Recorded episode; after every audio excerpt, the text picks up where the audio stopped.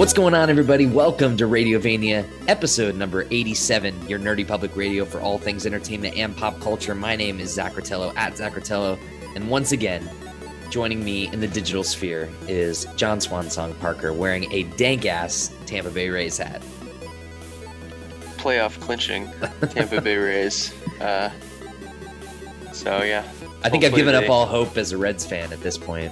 I mean, don't give up all hope. Let me pull up the standings as we kind of vamp here a little bit. I But saw, I saw some article this morning on the Cincinnati City Beat where it was like, don't count the Reds out of a playoff spot quite yet. And I was like, well, yeah, I mean, they're only shooting for wild card two, which is going to be a really competitive ending for Sure. the National League um, because the Dodgers and the Giants are in the same division, and both of those teams have already clinched a playoff spot. So the Rays have a seven-game lead on this, the Red Sox in their division, and there's like 10 games left. So I'm hoping they win that.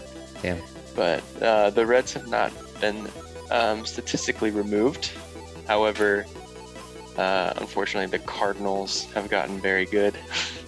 Yeah. And they are now.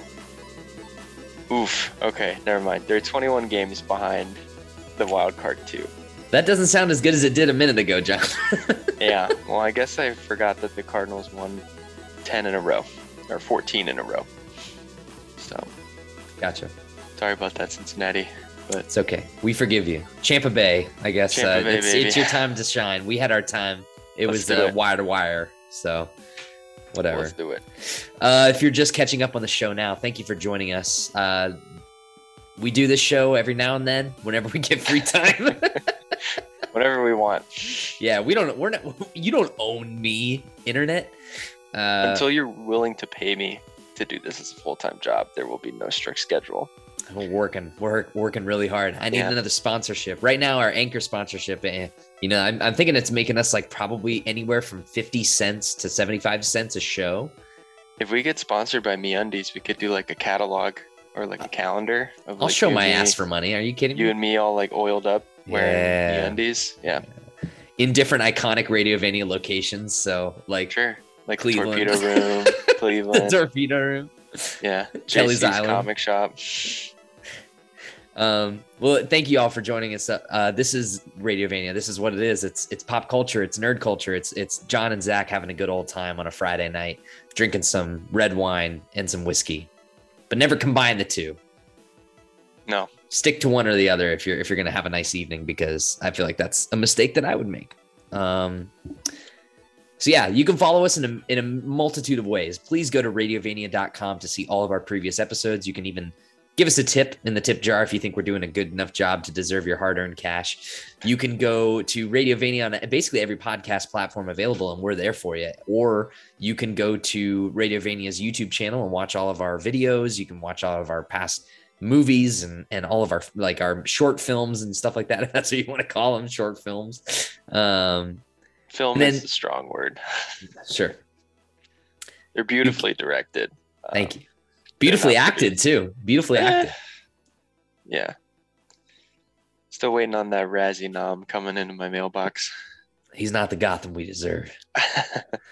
Uh, lastly, but not leastly, you can follow us at Radiovania on Twitter, or you can email us at radiovaniashow at gmail.com. Please email us with all of your questions, comments. If you want a topic suggestion, whatever you want, we will read it because if you send it, we'll read it. It's just like the Kevin Costner movie. If you build it, they'll come. If you send it, we'll read it. the Kevin Costner movie. You mean Field of Dreams? yeah, that one. John, we got a hell of a show. I sat there eating my hero cake. we do it. We we we have a hell of a show. Mhm. Coming up, we're going to talk about Shang-Chi and the Legend of the Ten Rings. We're going to talk about the PlayStation showcase that just happened. We are going to talk about the Matrix Resurrections and a bunch of other Disney Plus stuff, maybe a little James Bond, maybe a little Nintendo.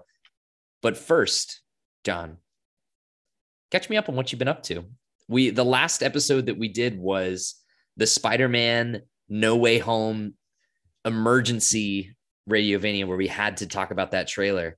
And that was uh, August 25th. So almost exactly a month to the day that we've done our last episode. So what have you been up to the last month? Well, we've been pretty busy in our personal lives. We have uh, we had a fantasy football draft thrown in there in the middle, We sure did. and I had a wedding. Uh, my cousin Kaylee got married, so I was recently in attendance of that. Yeah, Mazel tov to Kaylee. Yeah, no Jews in our family, but Mazel tov anyway. and um, yeah, so that's kind of what I've been up to in terms of like reasons why we probably haven't gotten around to doing a show. Sure. But otherwise, you know, just working, consuming content. Um, not the content that Zach asked me to consume because why would I make it easy on him at this point? Um, yeah. I still haven't watched The Irishman, so now you Yeah. can hate me. So that's okay. You're just not a man of your word. That's fine. I'm As they say in The Irishman, it is what it is. it is what it is. It Does is Joe what it is. Pesci say that?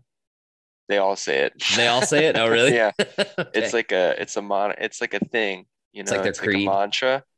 It's like it means like they've reached the end of the line, so now they're gonna have to get whacked, essentially. You know what I mean? So it's like they'll be, I, I won't spoil the movie, but like let's say for example, it was like you and me and Michael were in the mob and we were both fed up about Michael doing something.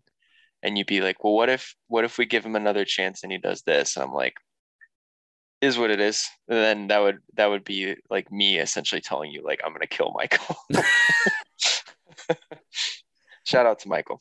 Shout out to Mike. Yeah. Well, Mike, just to let you know, if I ever hear John say it is what it is regarding you, I'm going to assume that that's him telling me he wants me to murder you. So, Yeah, or I'm gonna have him murdered. or have him murdered. Sure. Yeah, I don't do the dirty work myself. That's Yeah, that's a good point. Good what. Luca Brasi's for. Yeah.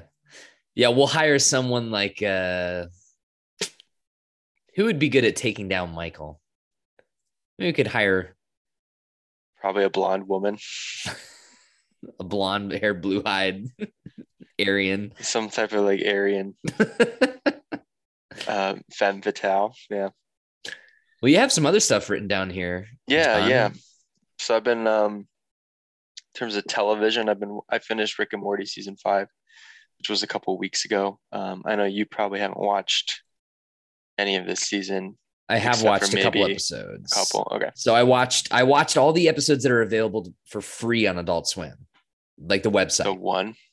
no, there's like four Oh, okay, cool. that are free. It's like the first three episodes, and then it skips like four, five, six, and then there's like the Thanksgiving episode that's free, and then Oh, with the turkeys. yeah, Yeah. Um, Um, so the season season five, they they got through eight episodes and then they took a two week hiatus. I guess they had another producer die. Um, so while they were finishing it up, there was kind of like a quasi two parter finale for this season, and they were supposed to release it over two weeks, but they surprised everybody and just released it on the same night. So um, that wrapped up a couple weeks ago. It's so good.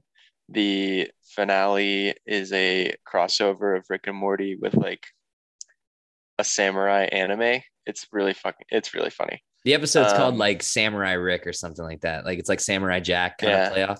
Yeah, yeah, yeah. And then um, and then I've been watching American Horror Story this season, which is because of the pandemic. It's two different storylines over ten episodes. So, the first six episodes is one storyline called Red Tide, which is what's been airing recently. Okay. and then the second's going to be in Death Valley, and it's about like UFOs or something.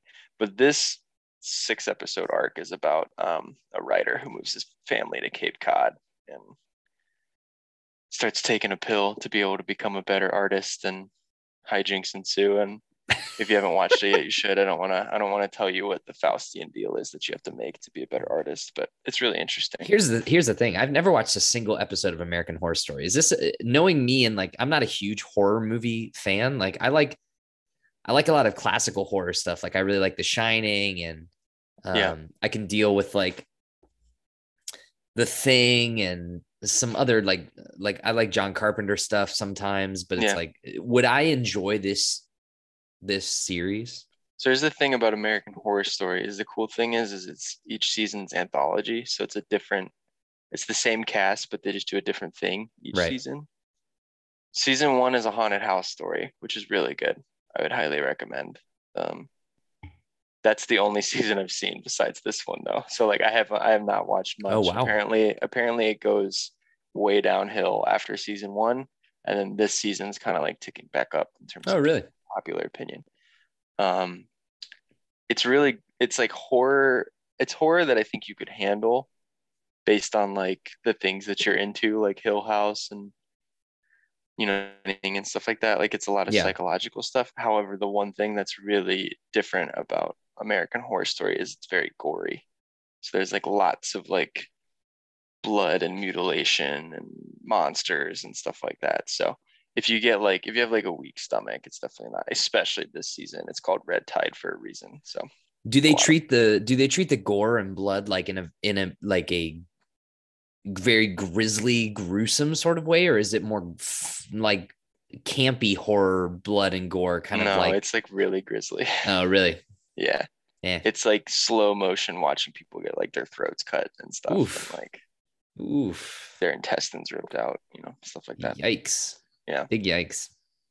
and besides that um uh yeah and then there's been some fun comics recently. I, I finally found a store that i got back to in cleveland. Um jc my boy if you're listening i'm sorry you're too far of a drive for me to come down there. So i'm now a patron at carol and john's comic shop in lakewood. Um but yeah there's been some cool stuff. I brought some show and tell which the listeners won't be able to see but you can just for visuals. So within the last couple months. Uh, our boy, the King of the Oceans, had his 80th birthday.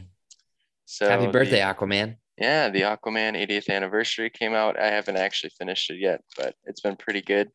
Um, I have been reading over the course of a couple months uh, the Batman Superman book. They have their own title together. And it was really interesting. I think, Zach, you should read it because it's only like six issues for this whole story arc. But imagine, um, imagine the multiverse and like different types of like variants and stuff like in Loki. But the way that you view them is by watching them as if it's like a film reel, essentially. Okay. So it's like every multiverse world is kept on a reel of film, like from like the 30s. So this Batman Superman arc that's been going on is if like two different alternate realities and the film strips accidentally get spliced together and they start crossing over with each other. So Huh. it's a completely different versions of Batman and Superman, but um, they just had an annual, which is the, you know, exactly what it sounds like. It's once a year right. but it's really cool. So I'll show Zach and I'll explain it to the listeners. But it's got Superman on one side, and then if you flip it over, it's got Batman on the other. And what happens is you read it, and this is the Batman side. You'll read it normally left to right. It gets to the middle, and you have to flip it and realize that you got to go back and read the other side, which is the Superman side. So you That's a cool concept. and you start from the other side. I like that a lot. It's really cool. So they've been doing a lot of fun stuff like that. With Is this available particular- as like a trade to like read the whole probably thing? in like a probably in like a month. I'll let you know when it is. yeah. Yeah. let me know. it's been like six issues in the annual, so like seven total, but really fun, really cool. The art's gorgeous. It's like it's also just like kind of campy Silver Age style Batman. So it's like Batman with Robin, and then like Superman hanging out with Jimmy Olsen and stuff. So it's just like it's totally rad.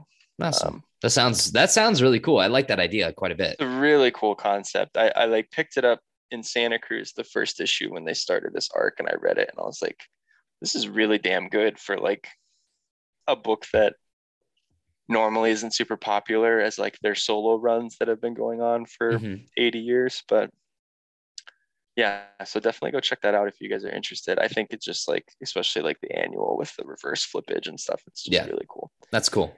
Yeah. Um, and then right now, it's as we move into October, both comic publishers uh, as well as a lot of the indie books start to do kind of like spookier stuff. Um, so right now, the all of the Batman books are entering into this massive crossover, which I will only read one one part of it in, which is the normal Batman run, because I don't want to buy random issues of like Catwoman and Robin and stuff like that. Um, DC, you can't have all my money as much as you would like. Uh, it's called The Fear State, and it is a heavily involved Scarecrow storyline, which has been pretty cool. So That sounds cool. pretty predictable, except for this time, instead of using fear toxins, he's using fear mind control by manipulating the Mad Hatter's technology. So you think that you Batman takes the fear antidote that he always carries in his belt, and it like he keeps seeing Scarecrow like pop up in the road, and he swerves the Batmobile off and like crashes and stuff. So pretty cool stuff. And then um, I only brought up Spider-Man here because we're in the last story arc of the writer that's been writing for like the last four years. So it's this guy named Nick Spencer. His run on Amazing Spider-Man since like 2018 has been absolutely phenomenal. And he said that this is his last storyline, and then they're passing the baton off to a different writer. And um, I'm pretty sad to be honest with you because it's been kind of like like Batman's gone through several writers, and I'll always buy that book because of, I have a collection that's gone gone back so long. But this is like when you get a really good writer on a book and they stick around for longer than 50 issues, it's actually like quite the milestone. So this guy, by the time he's done, will almost have done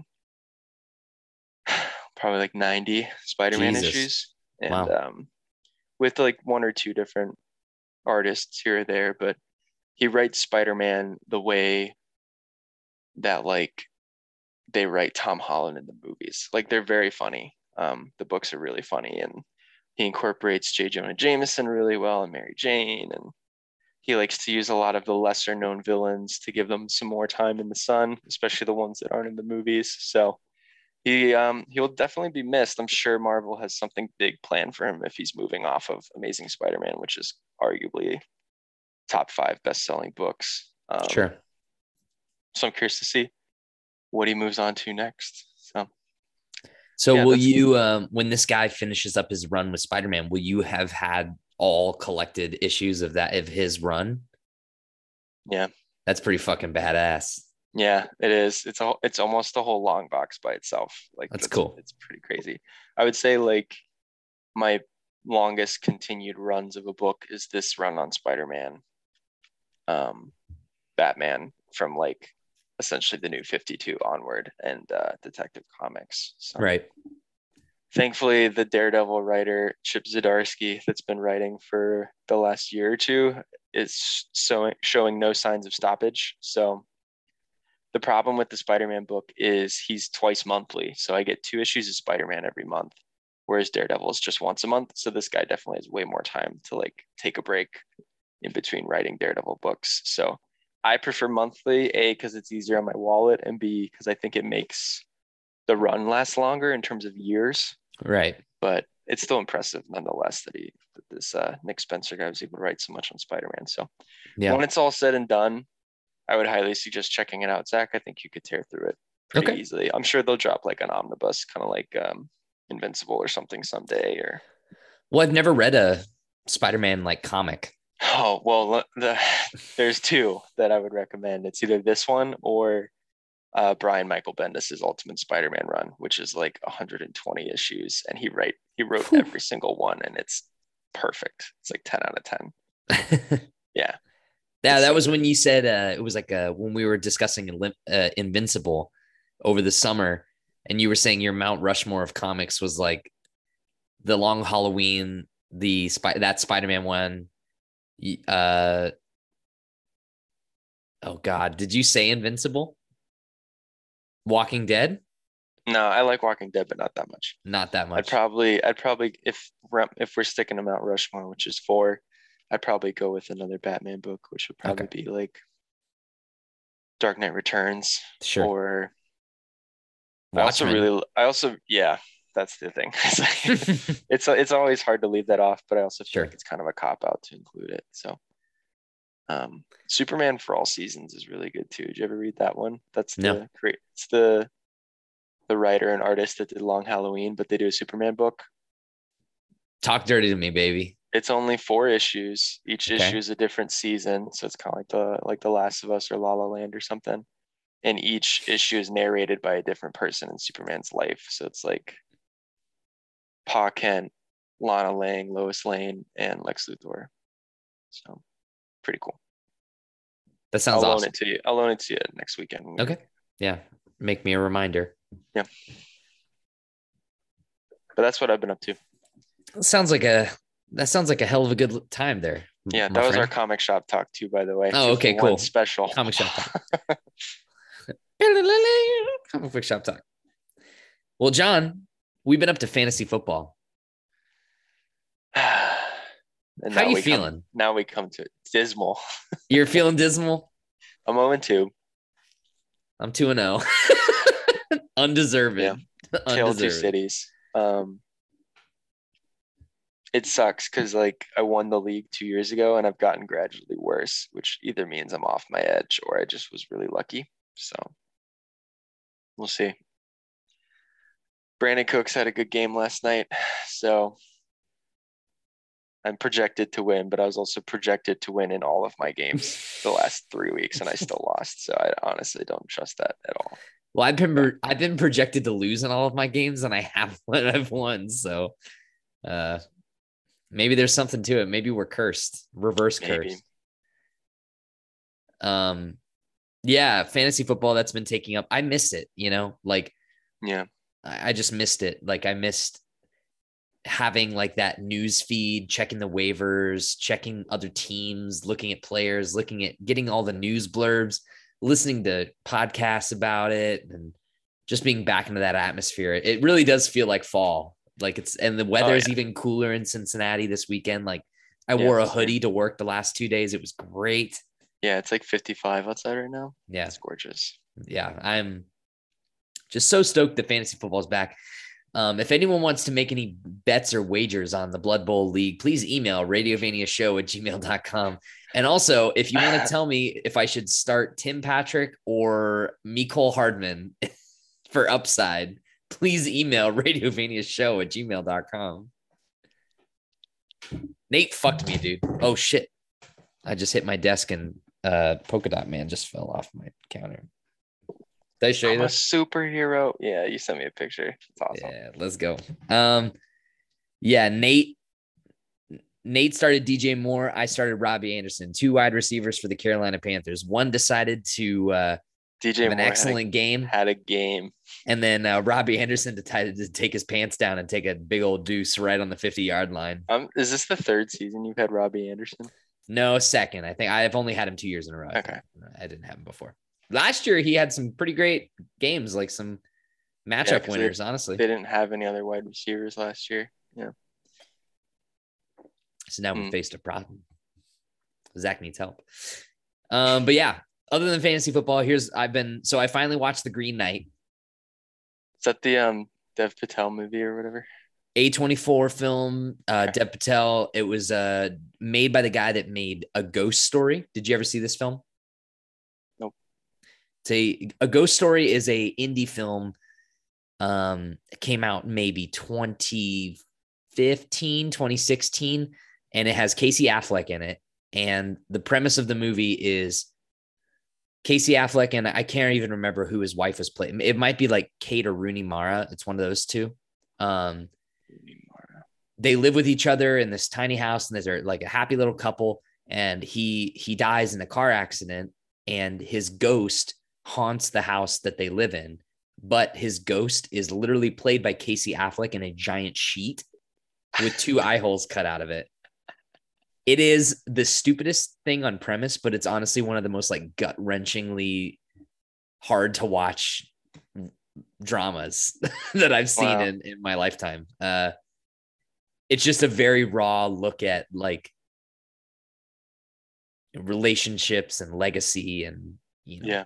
Passing on what you know to other people and it's it's really hard to watch honestly like it, it gets me in the feels every time I every time I've watched it. I've only been able to watch it twice all the way through. Um, but that director obviously made a really poignant uh, drama and he got a lot of recognition for it. I think it got a, plenty of nods at the Academy Awards the year that it came out. Um, but this is his like big follow up movie to A Ghost Story. And it's, yeah, the story of Sir Gawain and the Green Knight. And it's like a medieval Gawain. tale. Huh? Gawain. They call him Gawain in the movie. Really? Yeah. Maybe I don't know English that well. I, I don't know if it's like uh, so that was the thing is that like here's the here's my review of the Green Knight. I was very confused for most of the movie. Like Yeah, dude, that Charlemagne literature is dense. Yeah, they and they I think that they used plenty of of historical accurate dialect and historically accurate like uh verbiage as well. So like a lot of these characters are speaking in such poetic flowery language. It's like I was having a hard time keeping up with it um with a lot of the dialogue. Atmospherically though, the movie is like gorgeous, like maybe the most beautiful looking movie I've seen in quite some time. Um, Mm. Just the scenery, like the the way that the world it looks in this movie is so breathtaking. Like the vistas and the mountains, the fog, the way that it rolls over, all the camera shots of. There's lots of moments where it's just Dev Patel riding a horse, and it's just like music and the score and the atmosphere, and it's very cool. Um, Pop quiz: Is it is it prettier looking than Braveheart? yeah, Incorrect. You failed the quiz. Pop quiz. Braveheart, Braveheart is a beautiful movie, but also shot with not as you know, not as updated technology. Shot on film. Shot on film. Still I wouldn't be great. surprised if this Green Knight movie was shot on film.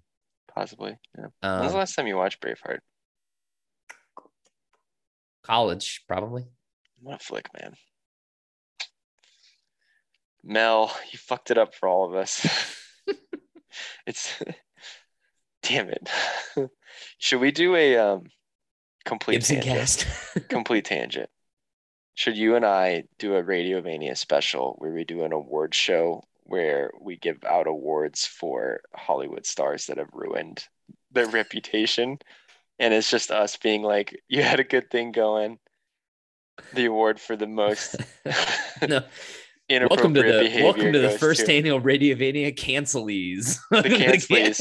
I love it. The cancelies. Yeah, that'd be hilarious. I would worry that we'd be associating ourselves with some of these scumbags because, like, best We're use of pudding pops though. goes to Bill Cosby. if it's like the nominees are blah blah blah, blah and the winner is all of you are canceled. The award is a prompt, uh, a prompt exit from the building. Thank Yep. you and goodbye. But yeah, so the Green Knight, very good. I think that if you're into stuff like Lord of the Rings, if you're into stuff like Game of Thrones, it's a it's Never a really excellent watch. Um, very cinematic, very cool. Um, Dev Patel is great. Uh, what's his ass from the Rise of the Planet of the Apes that I can never remember his name? Or no, no, no, no, no, no, no, no, no, no, James Franco. no, no, no, not from that one. What's his name? Oh fuck, dude. I'm gonna have Andy to look this up. No, it's one of the it's one of those actors that I never see him in enough stuff, but whenever he pops up, I'm always like, "Oh, you're in this. That's cool. I'm I'm so happy to see you." Uh. Joel Edgerton. Joel Edgerton. Joel Edgerton. How yeah. could you not remember Owen Lars, bro? Owen Lars. All right. He's gonna be in Kenobi. He is? Yeah, Oh shit, I didn't know that. yeah. Him and um, the actress who played Aunt Beru, Beru. in Revenge of the Sith. They're both coming back, keeping those prequel ties alive. Yeah. Oh, the other thing, real quick, before you move on, uh, I've been reading Dune. I will most likely have it done by the time we go see it. That's awesome. It's I'm really happy for good. It's really good. Um I don't think you would like the book though. As someone who like didn't like the Game of Thrones and like the terror style, it's like that but in space. yeah. So- Well, the scenery and the name, setting, a lot of name dropping and, and like Sure. that. but the scenery and setting of a space sci-fi thing interests me more than reading about and yeah below that Billy and Jon Snow took his penis out and proceeded to thrust it twice, thrice. Oh that interests me a little. Space interests me inter, interests me a little bit more than lineage of like kings and queens and stuff like that. I don't know, but Sure. yeah, Yeah. Green Knight, good. Check it out. Check out the film. It's good. Uh, you can rent it now, video on demand. Um, I wanted to say this. I won't spend too much time on this because John hasn't seen it yet. Ted Lasso. I haven't Um, finished it technically, but Oh, you, st- oh that's right. You started. Oh well. Yeah. Uh, I think there's I need two your ep- Apple ID by the way, so that we can so I can finish it. I'll hit you up, baby. Um, yeah, I think there's like two or three episodes left in the second season. Just continues to be one of the best shows I've ever seen in my life, and I I feel shitty overselling it and overhyping it, but really, it's like I've never I've I can't remember the last time a TV show like a comedy drama like this. I can't remember the last time a show like this blew me away since like Scrubs. Wow. Um, yeah, hard time, hard time imagining. Like, obviously, TV dramas have done a lot, like in the last five to ten years, but like in terms of a humorous show that really like tugs at your heartstrings, like. Yeah. I mean, How I Met Your Mother did a decent job of that in the first few seasons, but that really just trailed off towards the end. But yeah, this is uh Ted Lasso is a must watch. It's an absolute must watch for all y'all out there. It's it's excellent. Best best sports movie ever made. Like if if you could Whoa. call it if you could call the two seasons of TV shows a movie, like it's the best sports thing ever made. IMO. Come at me. best. So like best fictional sports I think so. Okay. Personally for me. thing. Okay. Yeah. It's hard, man. Like, because if I watch two seasons of like Field of Dreams, you know what I mean? Like that sounds great. Like just keep bringing in different ghosts to play baseball, you know. But yeah, it's that long form versus the short form. You know what I Sure. mean? It's like this is the world we live in. But no, I've I've heard nothing but great things. I can't wait to finish finish it. I Yeah. I love Yeah, it they- so much. Coach Beard, Oh, Coach man. Beard's excellent. the best. Uh, gotta love Nate the Great. Uh, I am such a huge fan. So the show just, I don't know if you saw the, I didn't put any of the Emmys stuff on here just because there's so much, so much of it to talk about. Yeah. But Ted Lasso sweeped, like it won. Jason Sudeikis won for best lead in a comedy or best lead and the less best lead actor. Uh, the girl, the woman that plays Rebecca won best lead act, best supporting actress. Uh, So on and so forth. They just kept winning awards and. uh Brett Goldstein, who plays um, um, Roy Kent, who's my favorite part of the show. star. Yeah. The just the best. He is so funny, dude. Like him swearing will never not be funny to me. He's so good, dude. That's exactly who I would be if I was more athletic and lived in England. Is Roy Kent. Um, but yeah, Ted Lasso, check it out. Uh, but I've also been playing Deathloop. Deathloop is the latest PlayStation exclusive. Uh, Yeah, it's the fun? it's the last exclusive game for from Bethesda because Bethesda last uh, last year got acquired by Microsoft and all their first party games. Yeah, Yeah. they'll all be going to Xbox after this, but this is the last one. Apparently, in the contracts and negotiations, this was re- required to maintain an exclusive for the PlayStation platform. We're gonna have Um, to buy Xbox for the Indiana Jones game, man. Got my Xbox right here. So I'll Fuck, be- I'm gonna come down and play it. Yeah, I'll lend it to you. an Xbox for one. We'll share an Xbox. You don't need to buy an Yeah. Xbox, but, but No way. um yeah deathloop is great it's it's awesome it's the it's the closest thing to a bioshock game since bioshock infinite that i've played like Okay. um it's a it takes it draws heavy inspiration from the bioshock games but it also takes inspiration from games like hitman where you you know have you heard of the general premise of this game john Mhm. It's like two hitmen's. yeah, it's like dueling hitmen's, but the Yeah. the idea is that you're stuck in a time loop and there's these eight, they call them visionaries, but they're your targets. And basically, while looping throughout this specific day over and over again in the game, you have to learn and acquire knowledge to get all eight of these visionaries in the perfect spot to assassinate all of them in the same day to break the loop.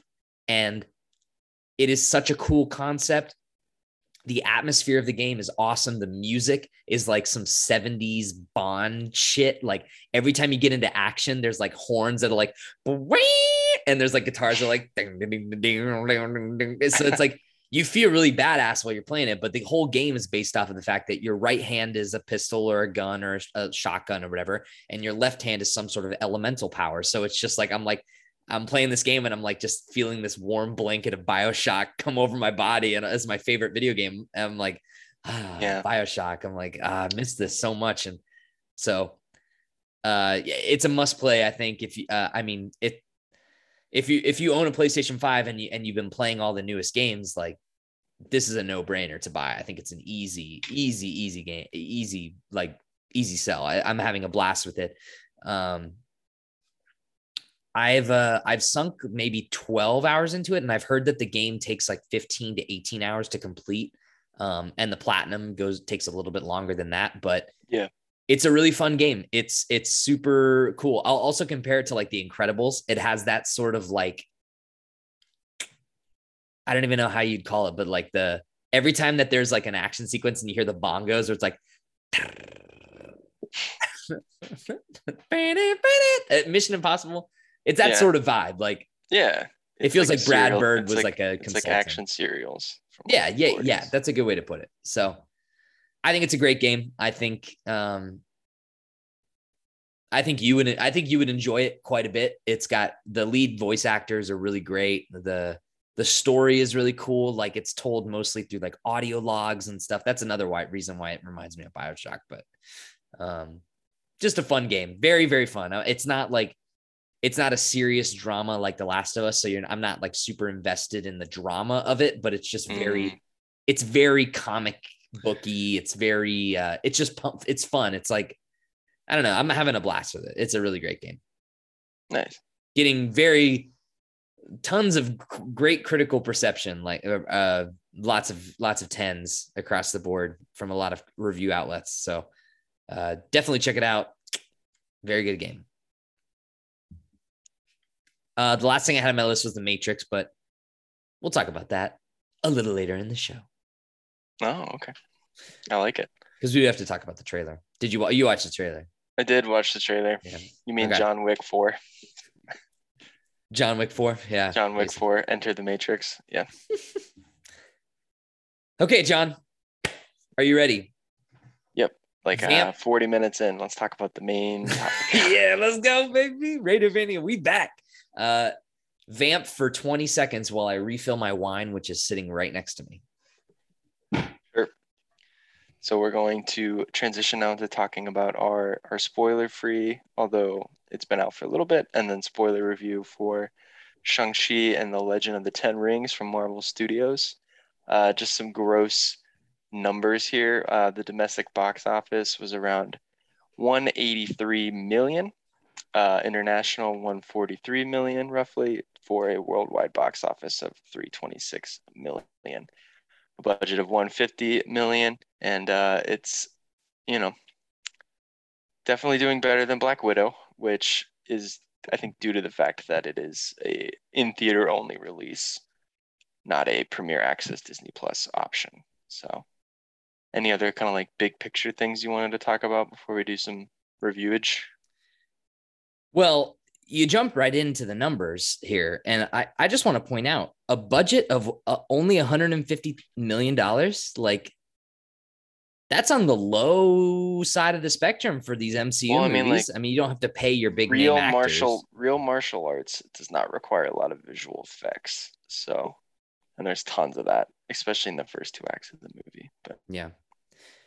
Yeah, I just think uh, you know, there's been a lot of talk about the monetary aspects of Shang-Chi and like how it's been doing in the box office because it was like we were right on that cusp, right? Like there were a couple, there was like a couple golden, I'm even gonna just call it a golden month in the summer where it was like people were feeling way more comfortable about being out in the out and about and packing out theaters. And then all of a sudden it was like okay wait hold up delta hold up everybody Yeah, hold up. And then and it was like my work went back to masks. Cincinnati started going back to wearing masks in a bunch of different places. And people started wondering like well what does this mean for the like fall? What does this mean for the like for i mean in a very we're all very let's preface this by saying we're obviously pandemic stuff like very serious very difficult for a lot of different people. But you know i just like talking about the movies like people were wondering like what's this going to mean for the like the fall movie season? Like there's dune there's black widow there's shang-chi there's there's all this stuff that's the eternals there's all this stuff. It's like what is this new wave of covid and this new this re relapse sort of gonna like gonna sort of how's that gonna play a part in it? Um, so I'm to read an article really quick from Deadline that just published today. Actually, it uh, the headline is Shang Chi eclipses Black Widow today as highest grossing film during the pandemic at domestic box office, and basically that's what the article goes on to say. It says Shang-Chi and the Legend of the Ten Rings continues to crush any industry doubts about the audience's demand for stateside moviegoing. For as of today, the Destin Daniel Cretton directed movie will become the highest grossing movie during the 2020 to 2021 pandemic to date, clicking past Disney's Marvel Black Widow, which stands at 183.4 million through yesterday. Um, Shang-Chi accomplishes his feat on a pure theatrical window versus the controversial day and date Disney Plus premiere strategy of Black Widow. Um, the studio recently announced that the Marvel Asian American superhero feature will be available for free to Disney Plus subscribers on November 12th, uh, which is they're calling Disney Plus Day now. I'm not sure if you saw that. I, I did see that. Yeah. Um, yeah, the success of Shang-Chi in the domestic box office encouraged Disney to stick with the theatrical window release pattern for its remaining titles on its 2021 slate rather than push them to Disney Plus, which is a something we can touch on a little bit later if we want to. But yeah, so I just think from a monetary standpoint, it is fascinating to see where Shang-Chi is right now. It is the 49th highest grossing domestic box office for superhero film. It is the 59th. Isn't that crazy that there's 49 superhero films? Oh, it's way more than 49. it's like 100 plus. Um, it is the 59th highest grossing worldwide box office for a superhero movie. So that's worldwide, not far behind. That's 10 spots behind. And right now it is holds the 251 rank for the all-time domestic box office. Not bad. Not bad. Yeah, Shang-Chi released on September 20. Sorry, I'm going to start that one more time. Shang-Chi, released on September 2nd, 2021, directed by Destin Daniel Cretton. John, do you know who Daniel Destin Cretton is? No, Zach, I do not. Neither do I. Nice. He, he's apparently an independent film director. He's known for Short Term 12, directed in 2013, Just Mercy, 2019. Oh, uh, Just the, Mercy. That's the Michael B. Jordan um, Thurgood Marshall movie, right? I, uh, I see Michael B. Jordan on the poster, but that's all I see. and then he Hawaii, also dir- so okay Japanese American.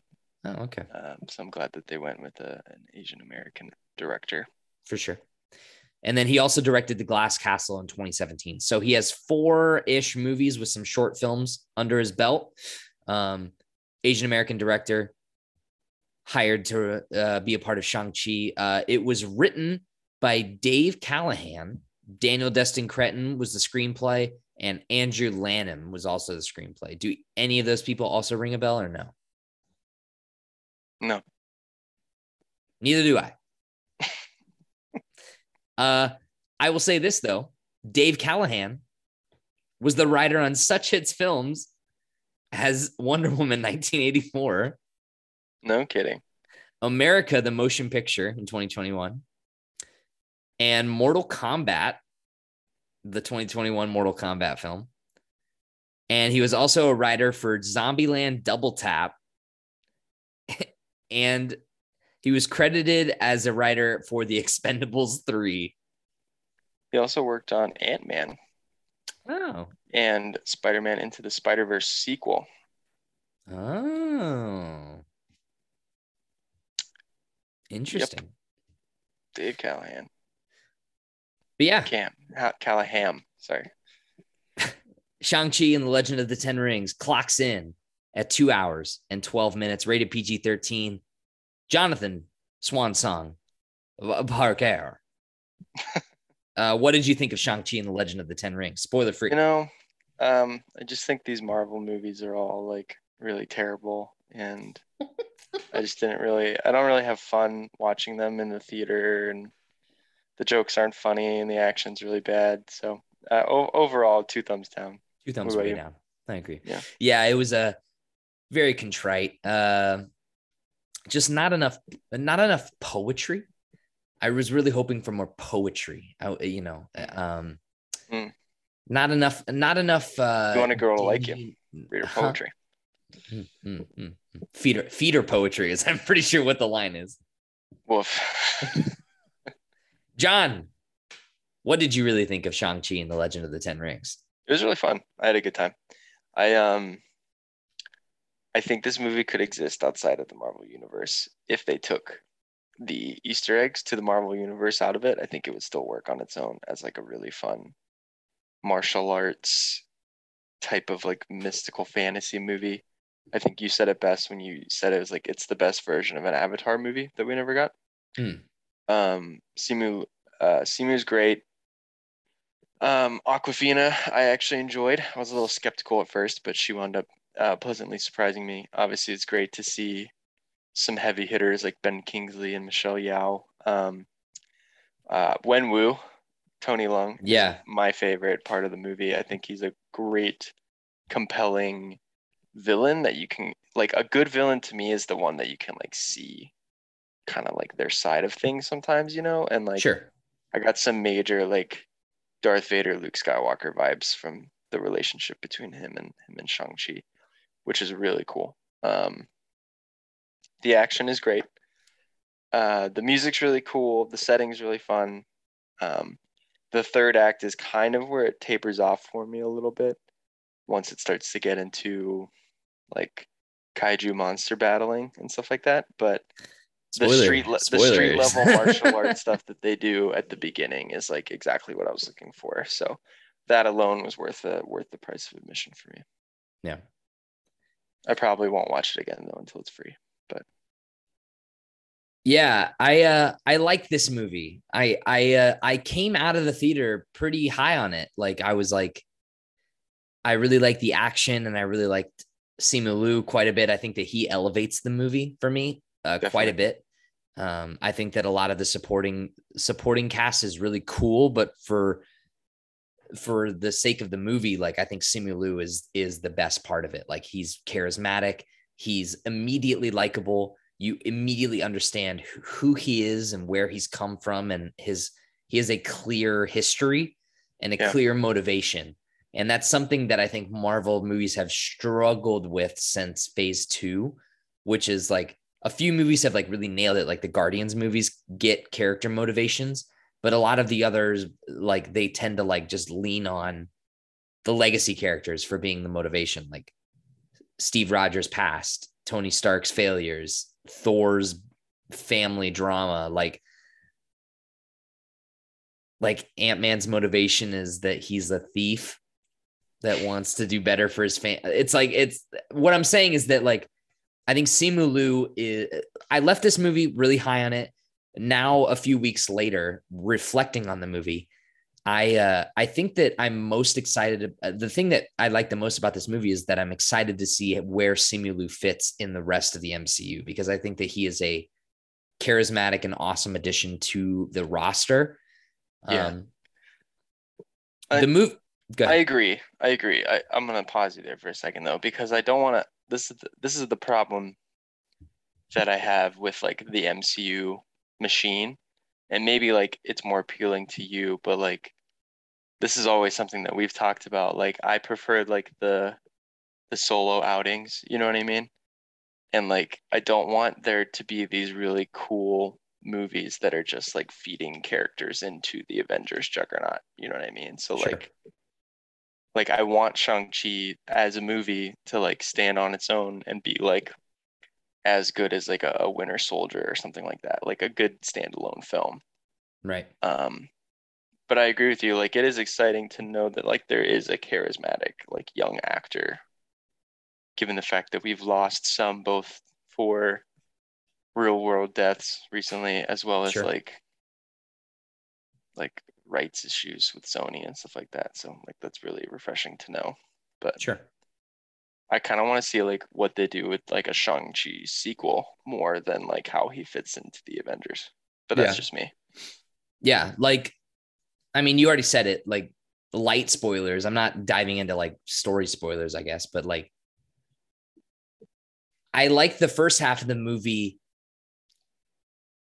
leagues better than I like the second half of the movie. Like I think that the whole movie is very good. Like it's and when I I have my Marvel movie rankings that we'll bring up toward the end of our discussion, but I think the movie is really good. I just think that the third act, like the more that I think about it, the less that I was super in, intrigued with the way that they, they handled the third act. Even though there is some awesome stuff in that final battle, like I was super excited for the very beginning of the movie where the first major action action sequence happens on the on a muni bus in San Francisco and it is like one of the best choreographed fight scenes in the entire MCU. And I was like fuck. If they're starting this movie with that battle, I can't wait to see where they end it. And I did not feel like the action escalated in a proper fashion um, where I thought that the final battle was nowhere near as cool as the first battle. And I shouldn't be thinking that when the third battle is like this epic mysticism, giant kaiju warfare thing with all these people. It's like, and all the side characters. It's like, I just think that the end of the movie kind of let me down quite a bit. Um, it kind of felt like Aquaman. The you movie I mean? is so similar to Aquaman in it's so like, many ways. It gets to the end and it's like we're going to throw all the characters at you at once in this gigantic CGI fight. Yeah. I mean, which dude, like arguably, not even arguably, is definitely the worst part of Aquaman is like that last, the last battle. Oh my um, god. Maybe with the exception of like the duel between him and Ocean Master on like that that capsized boat, but but dude, like okay, so Zach there's a common theme on on episodes of Radiovania. If you if you've listened before, you might have heard. It's called Zach has questions, mm. and there's no theme song for it. But Zach uh, John is very uh, smart. He's a very smart person, and he's read the comics.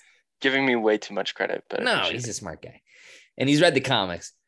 Um, I have not, and I don't know anything about Shang Chi, and I don't know anything about this aspect of the MCU. Um, so my questions, John. Mm are in how similar this is to Aquaman because I also don't know much about Aquaman. And this seems to borrow a lot from that aspect of the story. All right. You ready? Ready? ready. Yeah. Mother's dead and she's gone, but we, it's kind of left ambiguous as to if she's alive or not. Right. Check. Right. Okay. Check. Father she's definitely is dead though, but yeah. yeah, but but I'm just saying, like in terms of the setup for this movie, I was like, I was right. waiting for for Shang-Chi to, to open back. that wall and see her there and dress like Nicole Kidman with the fish talons or whatever behind the brick wall. All yeah. Right. So, um, what else? What else? What else? Oh God. I'm losing it. Shit. Like discovers discovers a magical world, like you know, ta- I don't know. Discovers a giant monster under the water. Sure, monster under the water. Him talks to yeah, befriends him. Um pop quiz, Zach. Do you remember the name of the giant monster in Aquaman? No. Wenwu. No, that's not. I don't remember either. It was uh it was voiced by uh, Emily Julie Blunt, Andrews. right? No, Julie, Julie Andrews. Andrews. Yeah, the other Mary Poppins. Um, but yeah, just like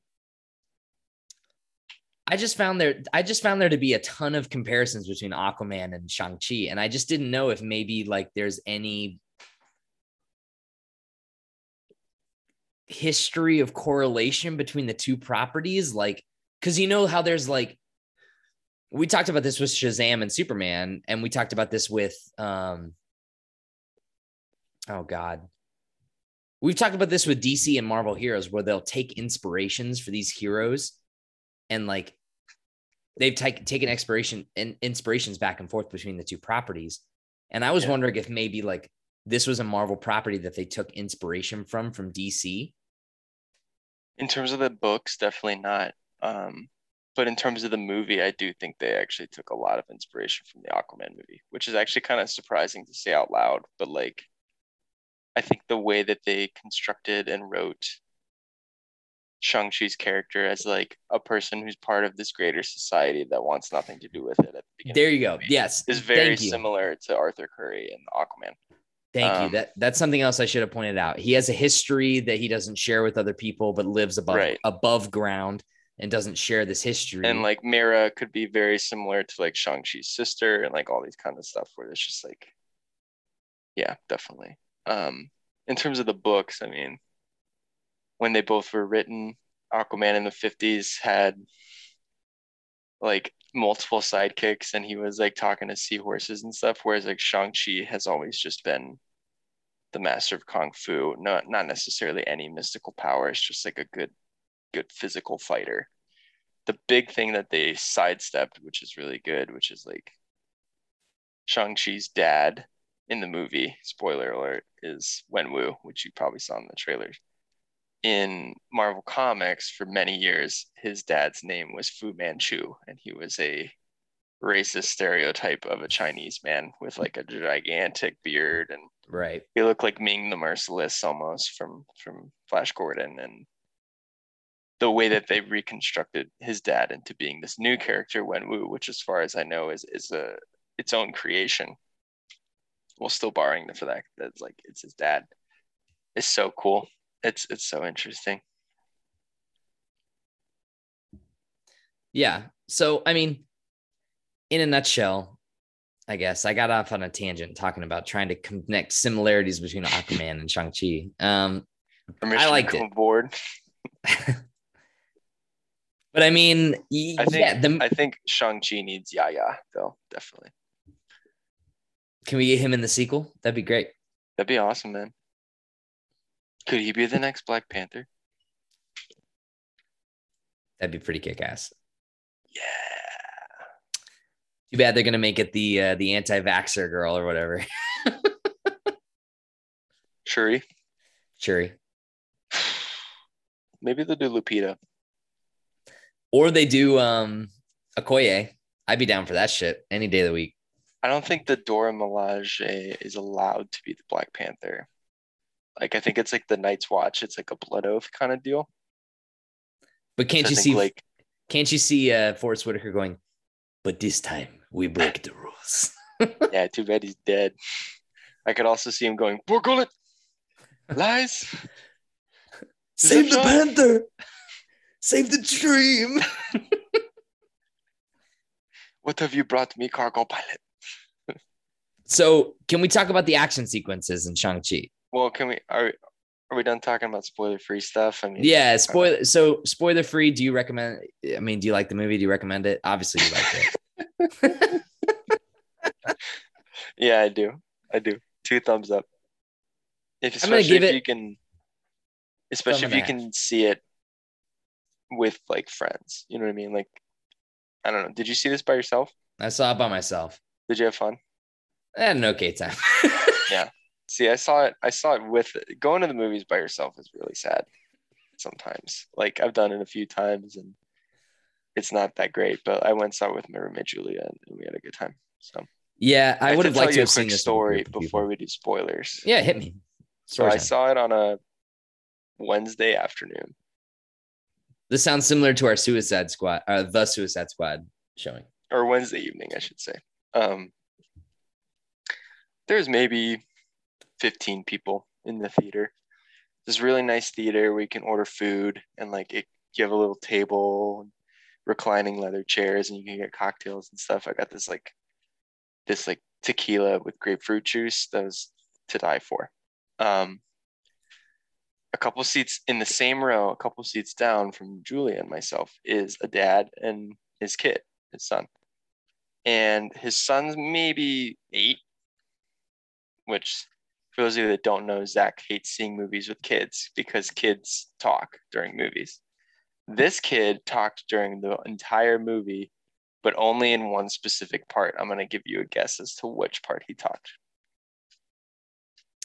Wait, you said he talked the whole movie, but in one specific part. What does that But mean? like, so he talked through the entire movie for one specific thing that occurs throughout the movie.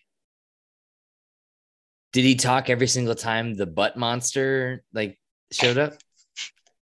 He read every subtitle whenever they spoke Chinese No way.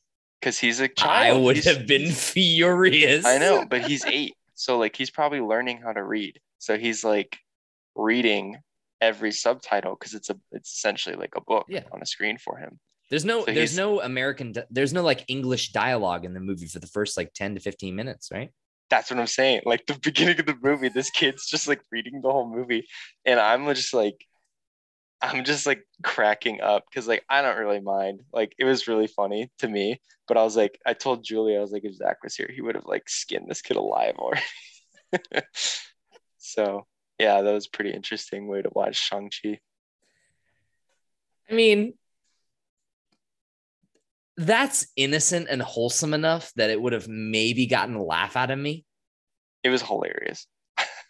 What I don't like is kids that are like, eh, like I always talk about the story about my Shazam screening. Right. I saw Shazam and the kid, the parents were letting the kids go up on the raised platform right below the screen and floss below the screen. And I'm like, I was like, get your fucking kids off of the fucking thing, right? But th- like this kid's like, you like you said, he's learning. He doesn't know, he doesn't know better. He's just trying to, you know, he's reading. He's doing a natural kid instinct. I might have just thought that that was pretty. I might have thought that that was very wholesome rather than annoying, but I don't know. I thought it was adorable. He's like Sure. trying to read to his dad. He's like, he's like, and that's how I met your father. I turn. it's like, it's so funny. Yeah. That's Anyway. interesting. Any like, let's talk into spoiler territory. Let's Sure. talk about like the things that we liked and then like big picture stuff. So like, my favorite scene in the movie is definitely the bus fight for sure. Yes, that's the best scene in the movie. I think like I would be curious to know if anybody else if anybody else would disagree. Like I actually think it's the second best action sequence in a Marvel movie ever. ever. Wow. That's high praise. Because like, mm, I mean, you got does the end game fight count as an action sequence? yes, No? that counts. Okay. The end game action sequence counts, and so does this the end of the Infinity best, War as well. This is the best close quarters fighting besides Civil War when Cap and Bucky are breaking out of that apartment and they're like fighting in the stairwell. That's a good scene too. I will also throw in for consideration the Nick Fury assassination attempt from Winter Soldier. But where where everyone's shooting his car. Yeah, that's a fucking awesome scene, dude. Yeah, Winter Soldier is a banger. It's a good. It movie. is a bang. It's like shield percentage. shield percentage. That's a good yeah. Yeah, but I totally agree. And that was the thing is that like like I said, I think the reason why I'm like I'm not down on Shang-Chi, Shang-Chi. I I think it's a really good movie and we'll talk about this when we get to our like rankings. Like I think you'll be surprised how high I put it. I just um I don't know. I just really wish that the movie I I appreciated that it had both. Right? It had grounded martial arts fighting with the bus sequence and then even the scaffolding fight i think was like pretty cool and like showcased a lot of that close quarters martial arts fighting and like the tag team fighting too like what I what I really liked about Shang-Chi is that unlike a lot of other action movies I was like every action sequence there was a clear goal of what was needed to be accomplished. It wasn't just punching and kicking for for punching and kicking sake. Like it wasn't action for action's sake. There was like the bus. We have to get these people to safety and kill and get these other guys incapacitated right? Yeah, it was like speed. yeah, right. For the scaffolding, it's like, oh, Awkwafina is in danger, and we need to make sure that we get this guy who has the with like the plans or whatever, or whatever he had, the other contact information. And then even in the They're kaiju battle, the the gem necklaces. by the gem way. necklaces. That's right. Yeah. That's another thing. I feel like this movie's escaping my brain a little bit, but maybe that's just This because movie, well, this is the thing. This movie is not that complicated at all, It's very simple. which I really liked. It was very much like a fun popcorn movie sure. with like really fun like comedic moments and like cool action. But I think you're right. Like there's a lot of things like that really stand out. And other things that like over time, if you're not watching this and rewatching it, like do you remember what they use the necklaces for? They put him in the eye of the stone monster, and, right, cool. and then, and then it test. and then it comes water. it, was like, it was like, here's my splooge, and then they stepped in it, and then Mhm. Wenwu showed them the way through the woods. God, when was so good. Yeah, that's the thing is that like I think the best thing that I can say about this movie is aside from the the awesome martial arts stuff, I really loved Wen Wu and I love the relationship he had with his father because it's very it's reminiscent. It's like the it's like the it's like the polar opposite invert of Peter Quill and his father, Yeah. where the the whole drama of Guardians of, of the Galaxy Volume Two is that you know, Peter has always grown up with father issues and not having a father, having a father that abandoned him. And then he meets this guy and he immediately falls for him and sees, like, that's what I could be. And that's where the conflict comes in is that he realizes his father's a monster. Yeah. Well, in this, in Shang-Chi, Sean grows up and, like, kind of sub- subconsciously knows that his dad is like a merciless killer. And there's that awesome scene toward the end. And we'll get to my final criticism of this movie and like my whole thing with like I brought this up to you earlier about like the violence of the movie. But that there's that awesome scene where he takes he takes Sean to like the club and like basically assassinates those guys. And like then the rest of the movie is like Sean grows up knowing that his dad is like kind of like a monster, but then when he meets him again, he's like kind of even keeled and he has his he has his temperature like kind of cooled down, but he just sort of like is subconsciously evil. Like he's like, he's like, I'm glad to have you home and I want to have you here for dinner. But he's like, by the way, I'm gonna kill whoever's in my way to get my my wife back or whatever. It's like it's a cool relationship. I really love the relationship that he had with his dad and the way that they well, interact. The thing, right? Is like um in Game of Thrones, like Tywin Lannister, his kids could do like everything wrong, including like have sex with each other and like sire children. But like he's like just wants to keep the family together. You know what I mean? Like Wenwu's motivations are totally like keeping the family together. And I found it really interesting to like compare Wenwu and Shang and the Ten Rings to Ra's al Ghul, Bruce Wayne, and the League of Shadows and Batman Begins, where it's like this training compound where like sure. they train these killers and stuff like that. But like this Marvel version of it is like like when we was training this army, like he used to be a world conqueror and then he found love and he put the rings away for a while and then that he didn't have them, he lost his wife. So then that turned him back into a cold-blooded killer, almost like a like a Darth Vader complex, you know what I mean? Where it's like he lost like the one thing that was most important to him, so he just becomes this vicious killer. But it's like, right? It doesn't change his relationship with his family, even though he's like a heartless killer.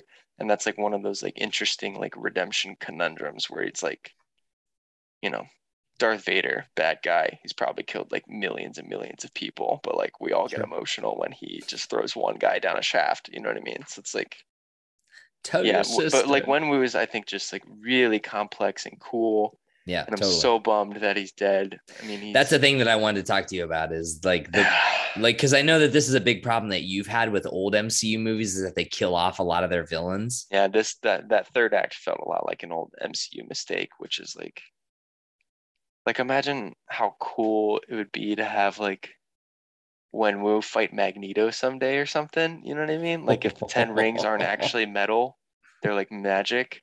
And like Magneto thinks he can control them, but he can't. So then he makes his own rings and they're just like throwing rings at each other. That'd have been awesome. Dude, I just popped like a chub having you the, just the idea of Magneto versus Shang-Chi. That idea. Oh my God. Come on. Yeah. That's amazing. it's possible that his dad could come back, I think. But it doesn't seem like it. No, I mean the this and again, like just like I don't know. I don't know why the third act of the movie didn't click with me. Like by all accounts, I should have really enjoyed it. Like like I told you, you you used it at the beginning of our review where you said I kind of described it to you as like the best the last airbender movie ever made. Yeah.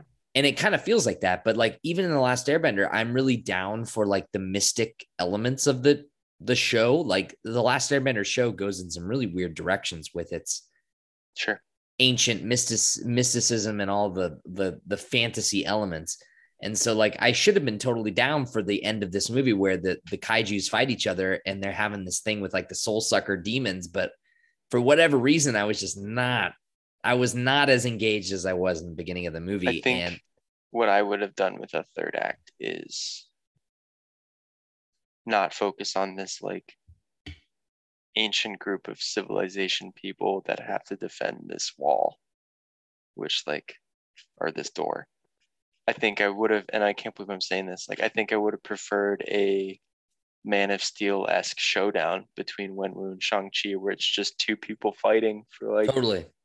20 odd minutes. You know what I mean? And it's like, and it's taking everything for one of them to subdue the other. Like, that's the best part of the third act is whenever it's just the two of them like talking with each other. And, you know, it's like, I love the part where he's like, you wanted me to be like a heartless killer. Is this what you wanted? You know what I mean? And then like him being able to eventually manipulate the 10 rings himself was I mean, so hype.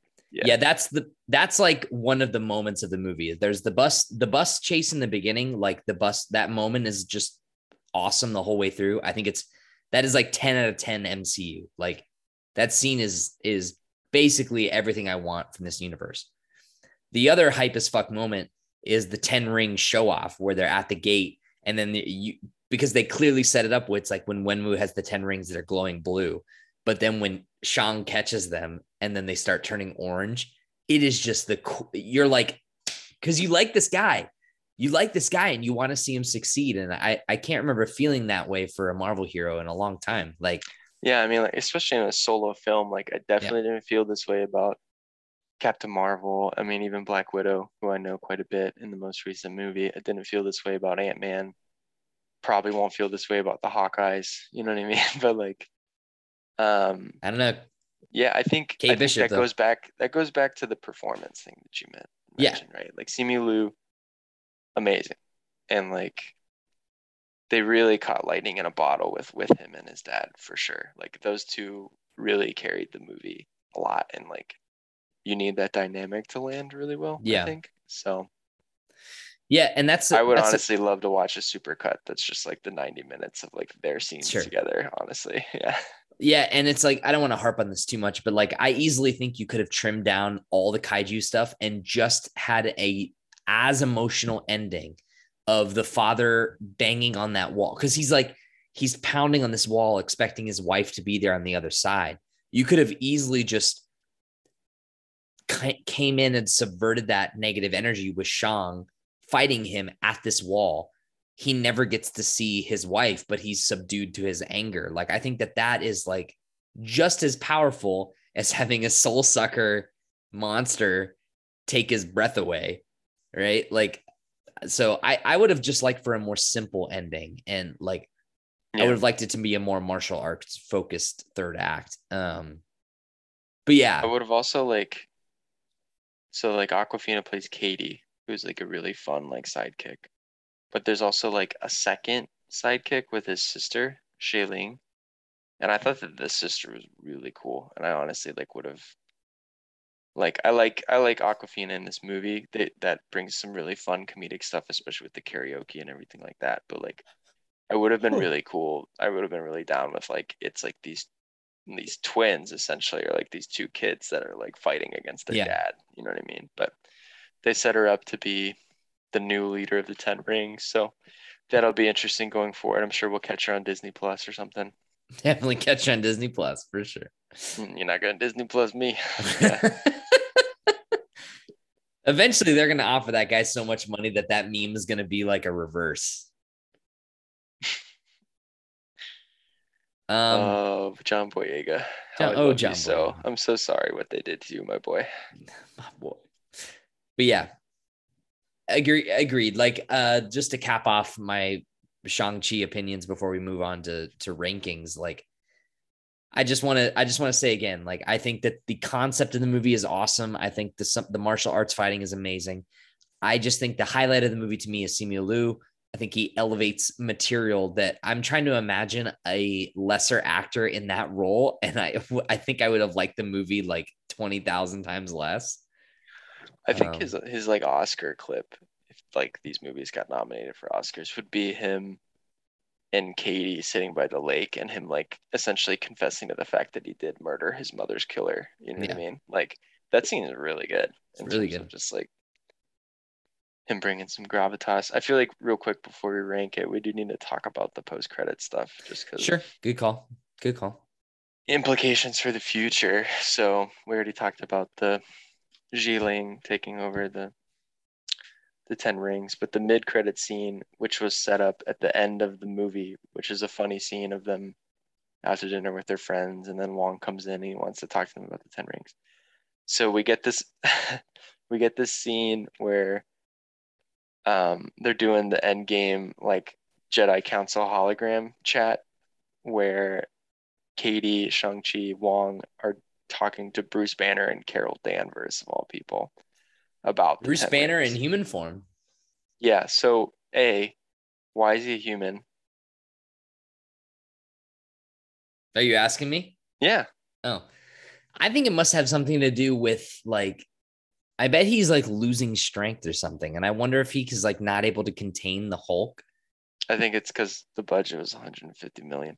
I mean, the last time we saw him, Good call. 18 months in the Gamma Lab, I put the brain and the brawn together. I mean, like, But it, I mean, doing- this Go is an. MCU movie. So it's like um, they made that decision. Kevin Feige approved Bruce Banner being human in this movie, knowing that people like us would fucking nitpick that. So they're going to think- have to come up with a reason as to why he looks like that in the next movie. I think the monetary reason is that Mark Ruffalo wanted FaceTime because in the entire last movie he was CGI'd as the Hulk. But I'll be interested to see if they explain it going forward, if they just sweep it under the rug. But then um, Carol Danvers is also there, and she doesn't have the mohawk anymore. She just has her Brie Larson hair again. So It looks like a wig. totally. I don't know why. I don't know why they can't get that character's like hair down. Like I don't think it's ever looked good. I don't know why they couldn't just bring Monica in there instead, because she's much better as a Captain Marvel. No shots, no shots of Brie Larson, but Carol Danvers is not a very intriguing character to me. Um. Anyway, they they're discussing that the rings are emitting something, right? So they're they're older than Wen Wu supposedly has been alive for. So alien, I think, is the assumed thing here. You thinking?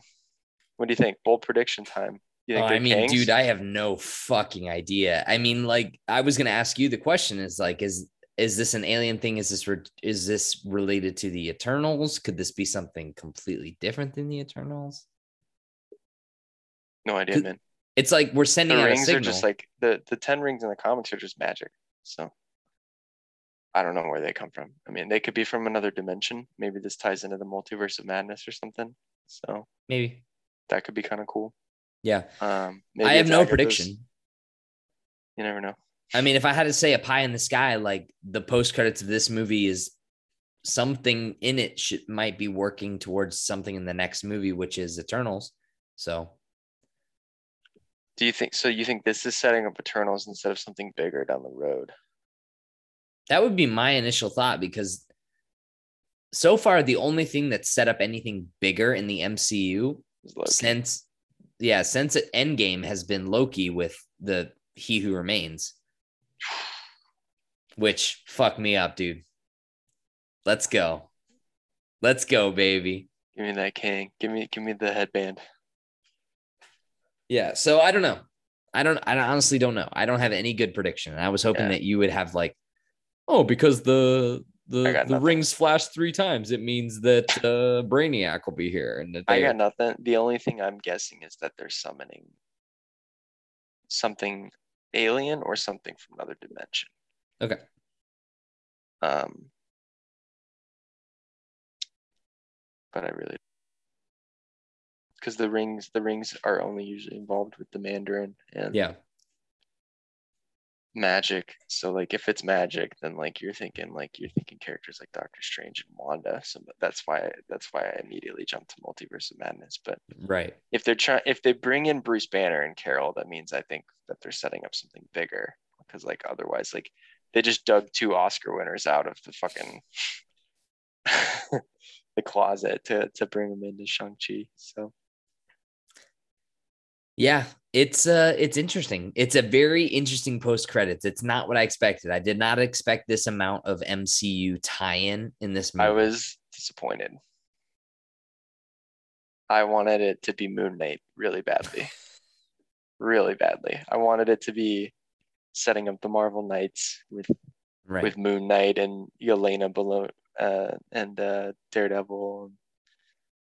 I didn't get any of that. Instead, they're just gonna let him jump to the next level, which is the Avengers, which is fine. But Hey, great fucking point that I can't believe we didn't think about is that we didn't uh put in the the the Hawkeye trailer.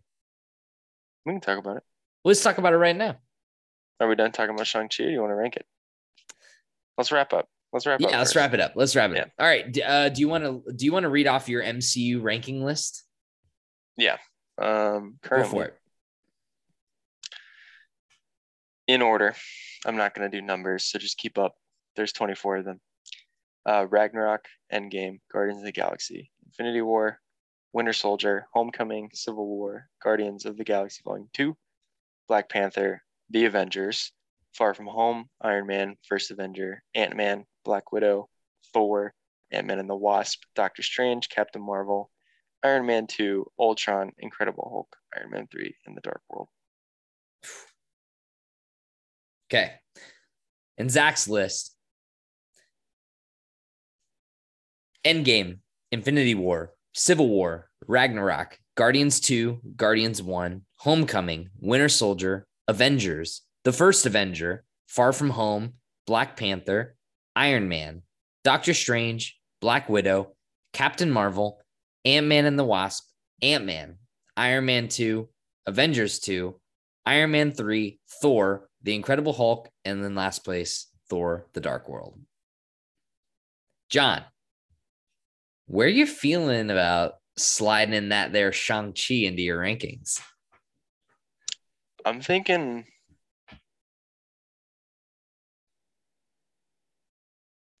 I'm thinking for me, it's gonna fall 14, which is wedged right in between Captain America, the first Avenger, and the first Ant-Man movie.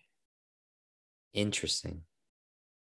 Because I because this is what I'm looking at. If I put it there and I start working my way up the list, I don't think it's better than the first Avenger. I don't think it's better than the first Iron Man movie. I don't think it's better than Spider Man Far From Home. And I don't think it's better than Marvel's The Avengers, which are the four movies in front of it on my list. I do think it's better than Ant Man. I definitely think it's better than Black Widow. The combat and stuff is better than Thor. So that's better than the other three but underneath it. So I'm going to put it right in there in 14. If the third ending or the third act was different, I think it could have crept into the top 10, but that's a big if. Yeah, I'm uh I was conflicted coming out of the movie. Like I had updated my list right when walking out of the movie, and then this is the first time I've looked at my list since leaving the Would you film. at? When I left the movie, I originally had it above Black Panther and below Far From Home. Interesting. Seven, eight, nine, ten. Which put it, which would have put it at number 12 on my list originally. Okay, so around the middle. But now I'm thinking, This is not better than Black Panther, though. I'm sorry. yeah, that's the thing is that I do not think it's better. I don't think it's better. It's than not. No. Like the, I mean, both of the third acts are kind of messy, but Chadwick, Michael B. Jordan, Yeah. like the the whole cast in that movie is firing on all cylinders, whereas like this one is carried by like two or three people. Yeah. Yeah. So I think in the at the end of the day, I might have to re look rejigger my second half of the list because right now I'm feeling like putting it right below Doctor Strange and above Black Widow. It's definitely better than Black Widow. Definitely better more than dis- Black Widow. The more distance I get from Black Widow, the more I'm like, yeah, I only like two characters in Black Widow. Yeah. And yeah. I, but I do think Black, Widow's a Widow. be- I think Black Widow and Shang-Chi are both better movies than Captain Marvel. I think they're better movies than both the Ant-Mans, even if I thought they were funny. But then below that is like the Iron Man 2s, the Iron Man 3s, the Thors. It's like It's a great honestly, yeah. So I don't know. I feel like that's a pretty safe spot for me to put it. Is right below Doctor Strange at like number 14 ish, number 14. That's where I had it. I had it 14 as well. So we're like right in the middle. High five. High five. So yeah, that's Shang-Chi. What would you rate it though? Like on the Radiovania 20 point scale. Yeah. I'd probably give it a 7.5. Yeah, I'm in there. I'm right there with you. I'm like a seven, 7.5, somewhere around there. A good third, I, I think a good third act would get it to like an 8.5 or an 8. So All right, let's yeah, I some- mean, yeah. Go ahead. let's do some rapid fire news. Well, let's talk about really briefly. Let's start off with ending out the Marvel news. Well, news flashpoint. Um, let's talk about the Bowman, Bard the Bowman. Bard the Bowman. Hawkeye coming out November. Yeah. What'd you think about the trailer? It looks fun. I um have you read the the Matt Fraction book yet? I am still waiting to buy it. I haven't bought it yet. Yeah. This looks like a really like fun like comedy show, but that's I mean, I don't really have like much glowing reviews from from the one trailer besides Really? the fact that it seems like they're taking they're taking Clint in a more comedic role again, which is going to be hard for me to swallow given the fact that he murdered millions of people while he was the Ronin. and like do do you think he's told his family about this or like That's a secret. is that like one of those things it's like what happens in the blip stays in the blip kind of deal Totally. that's and I fucked wouldn't be surprised if that's like a plot point. like i can't imagine linda cardellini is like comfortable sleeping next to a mass murderer every night She's she's not even in the trailer. i noticed that they couldn't get her back yeah. did they recast her or is she just not No, there? I bet she just asked for too much money. so they recast her Well, I bet because there's a scene where he's in the kitchen. He's like, "Oh, I'll be home, honey, in a couple days or whatever." And it's like, I bet that she shows up on a FaceTime call Hmm. because they're like, "We'll pay you ten thousand dollars to show up for five minutes on set." i think listen linda cardellini's beautiful just give her all the money she wants man Dude, she's she's a bombshell. Are you kidding? that's the me? best part of that's the best part of ultron easily easily Easy, yeah. Um, I love this trailer. I I'm super excited for this. I think this is gonna be awesome. Like Hailee Steinfeld man Hailee Steinfeld. I just love the tone of it. It reminds me of like Die Hard meets Avengers um in a TV show format like like the the the shot where the the I guess they're called the tracksuit mafia. Wolf. Um they like huck a Molotov grenade or whatever and he's like I'm going to have to call you back and he catches it and throws it back at him. I was like, "Let's go." I was like it reminded me so much of that like John McClane, like everyman, just kind of caught in New York, caught in the holidays, like dealing with It these reminds thugs. me- It reminds me of like Rush Hour without the racism. What do you mean? You don't like Jackie Chan Or and like- Chris Tucker together? Actually, you know what? It reminds me of like a PG 13 lethal weapon. sure. Riggs. Yeah. So I'm I'm super in on it. I hope the tone is the show, like what the trailer had, like for the whole show. Like, I don't know, I don't really know what to expect. Like, I loved the campy, funny elements of it, but I really liked I like the way that it was shot too in the trailer. Like, there's that one shot where there's like it's like the no country for old men shot where it's in the back of the car looking at Hailee Steinfeld and, and Hawkeye. And she's like, What about this arrow? What about this arrow? And he's like, No, you don't want to use that. He's like, Oh, that's the less dangerous one. And she shoots it and it blows up the whole truck. I was like, Oh, that's it's just cool. Like, I really, I guess I'm more than anything, I'm just very hopeful for this show. I think it has a lot of potential. I think it does have a lot of potential. Yeah. So, Hawkeye, you said it should, it starts, it starts streaming like the week of Thanksgiving, right? And then it goes until, yeah, it's like because Eternals is like the beginning of November. Yeah. so this is like a couple weeks later. God, what a good holiday we have lined up for us. And we get Ms. Marvel before the end of the year too at some point, which is just crazy. So I haven't watched Still no trailer of- for that though. I haven't watched any of What If or uh, Star Wars Visions, by the way, but that's besides the point. I haven't watched Star Wars Visions and I'm two episodes behind on What If. Yeah. I kind of fell off on What If. Yeah, It's okay. it's a better comic. Yeah. I just, it doesn't seem like it has much to do with the rest of the universe. So I don't feel very motivated to that's watch That's kind it. of the point. Is like some people like that. Like some people like the anthology aspect. You know what I mean? But I feel like I'll enjoy it when it's all out and I can just watch it. But it doesn't Yeah. seem like the kind of show where I need to be keeping up on it week after week. sure. Um, all right. Rapid fire. We'll finish this bitch out. Cool. Matrix Resurrections. John, did you get the chance to watch the Matrix Resurrection trailer? I did. What are your thoughts?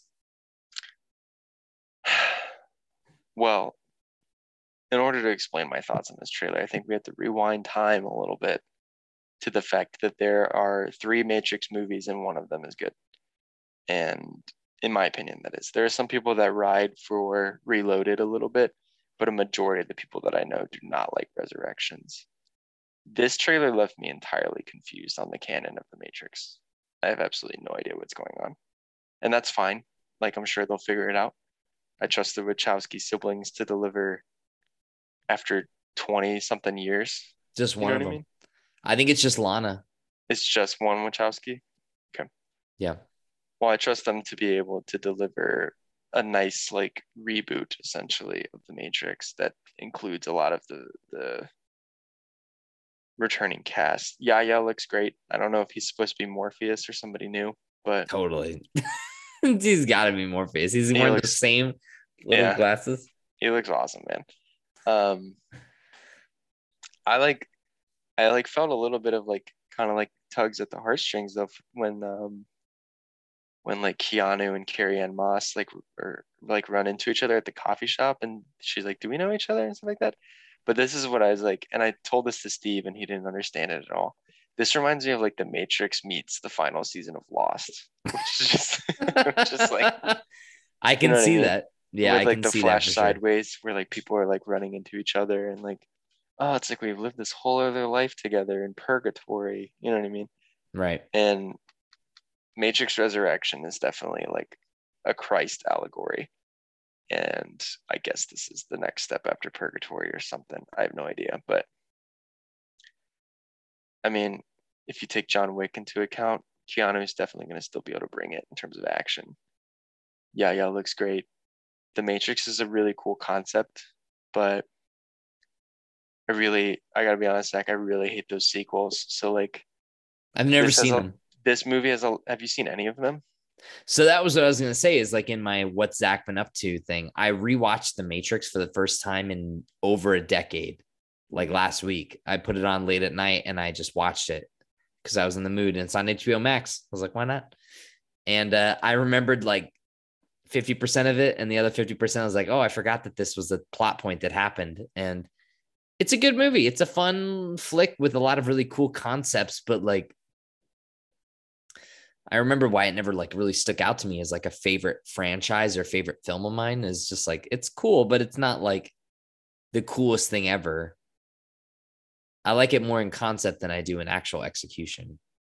interesting So I'm curious to i watch this movie. I actually movie. think the first matrix movie might be like one of my perfect movies really?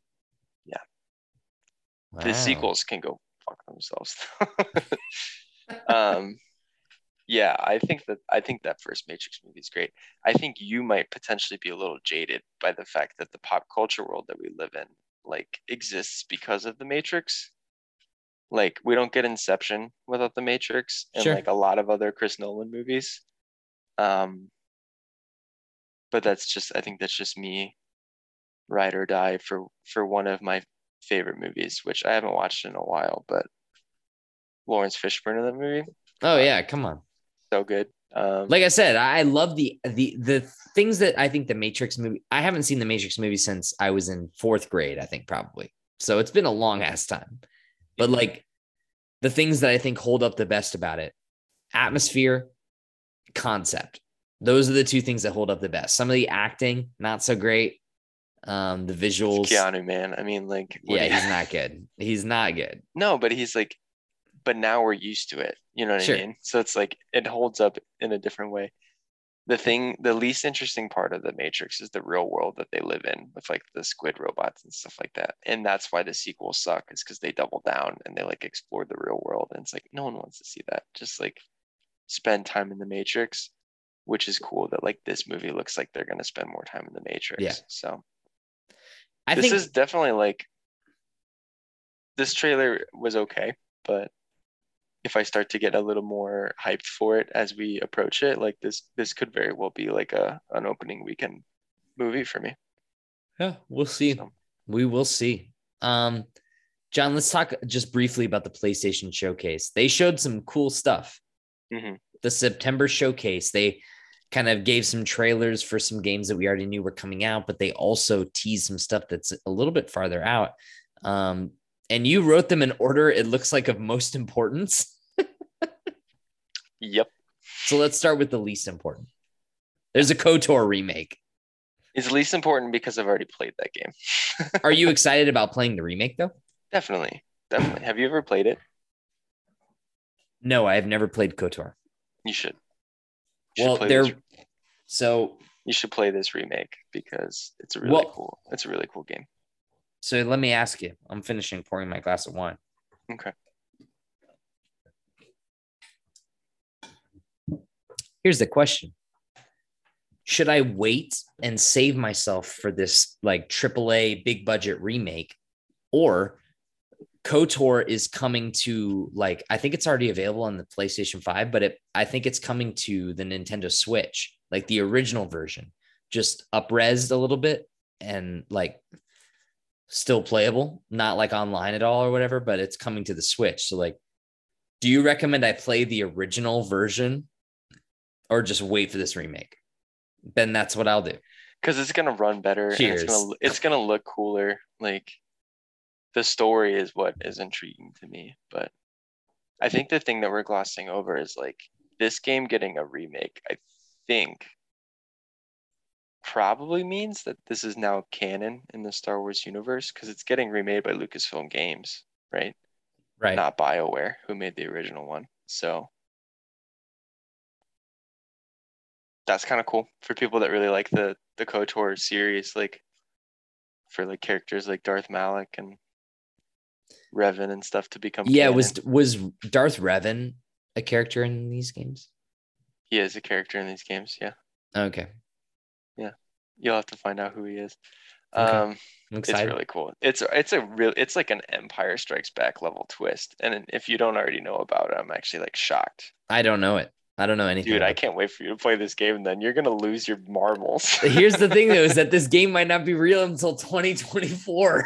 don't read like worry. don't read like anything about it until then. Alright, Just I won't. be patient.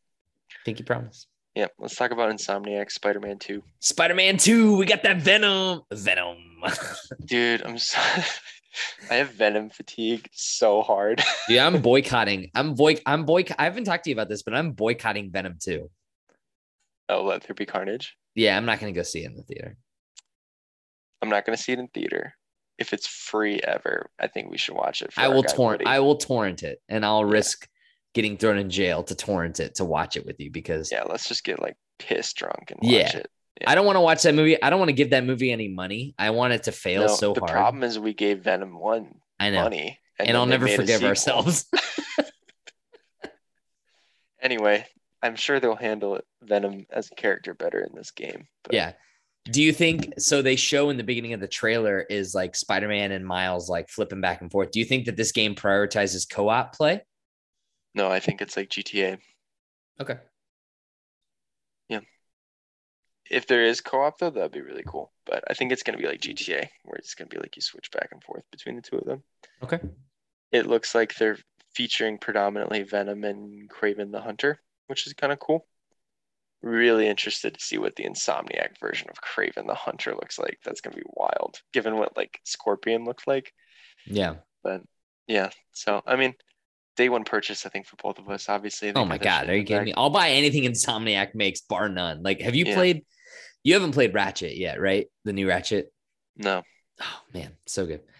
Nice. Yes, but Insomniac is like Insomniac is is Naughty Dog, but they just churn out 10 out of 10s every year instead of every five years. I don't hmm. know how they do it. I would rate Last of Us higher than a 10 if I could. like a 12 out of 10. Give it God status. Like how think about it this way. Like how many games do you play where people sit down and watch you play it for hours because it's as good as a movie? You know what I mean? Like you can't do that with Ratchet and Clank. I don't know. That's So- a good Pixar movie. It's better than it's better than uh it's better than WALL-E. mm. Some hot take territory. Wah, I actually find WALL-E. I actually find WALL-E to be a least favorite of mine in terms of Pixar. But really, Anyways. that would be a fun series. Is reviewing Pixar movies. two adult men talk about their feelings. Just wait till we get to Up, and I'm like, I can't even speak on the show because I'm just a blubbering mess. yeah, Inside Out for me is like, oof. Really? yeah, when she discovers that the end of every sad memory includes a happy memory, like that shit like gets me hard. it's like it's tough. Like Yeah, once the they insi- start like combining the emotions. Yeah. The Inside Out one only gets me with the who's Bing your bong. friend that likes to play? Yeah, I once saw that with Larson in college, and we're in the theater, and they like they're trying they're trying to like they're trying to get out of the pit on the the the red flyer wagon, and he jumps off at the last second so that she has enough speed to get to the top of the canyon, and she looks back and he goes, "Take her to the moon for Take her to me." the moon for me. And Larson goes, "Oh my god, no!" And he like starts, starts like weeping. It was so funny. yeah, take her to the moon for me. What a quote right there. What a we quote. should start Okay, incorporating that into our our lexicon, our friend group. take her to the moon. Um, okay, so next up on the PlayStation list was God of War Ragnarok. Looks awesome. Can't wait. Enough said. Just- Give us a fucking release date, Cory Barlog, you coward. Yeah, Alanah Pearce, leak leak the release date, please. That'd be great. Leak the release date and also never mind. Is that a couple glasses of wine? He's ready. a, bet a couple Vinos. She's never gonna watch this, but if you do,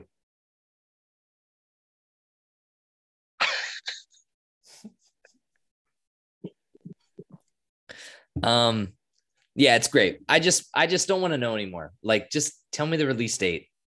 I'm worried. Like, there being no release date on this makes me worried. It could be even like later than we were hoping. Like, this game was supposed to be out by now. Remember? when I it'd be on dropped you, when I took It'll you to Santa year. Cruz, It'll when I took you to Santa Santa Cruz, it said fall 2021.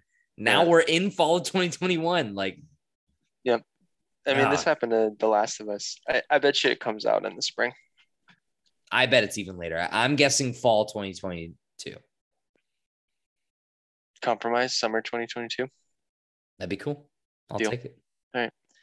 Um, and then yeah, the big dog, the one that I lost my shit. So I was watching the PlayStation conference on the patio, and Carly and I were sitting in our separate chairs. She was working from home, doing like work stuff on our computer, and I had both my headphones in and watching the PlayStation conference. And when this moment happened, you know what I'm talking about.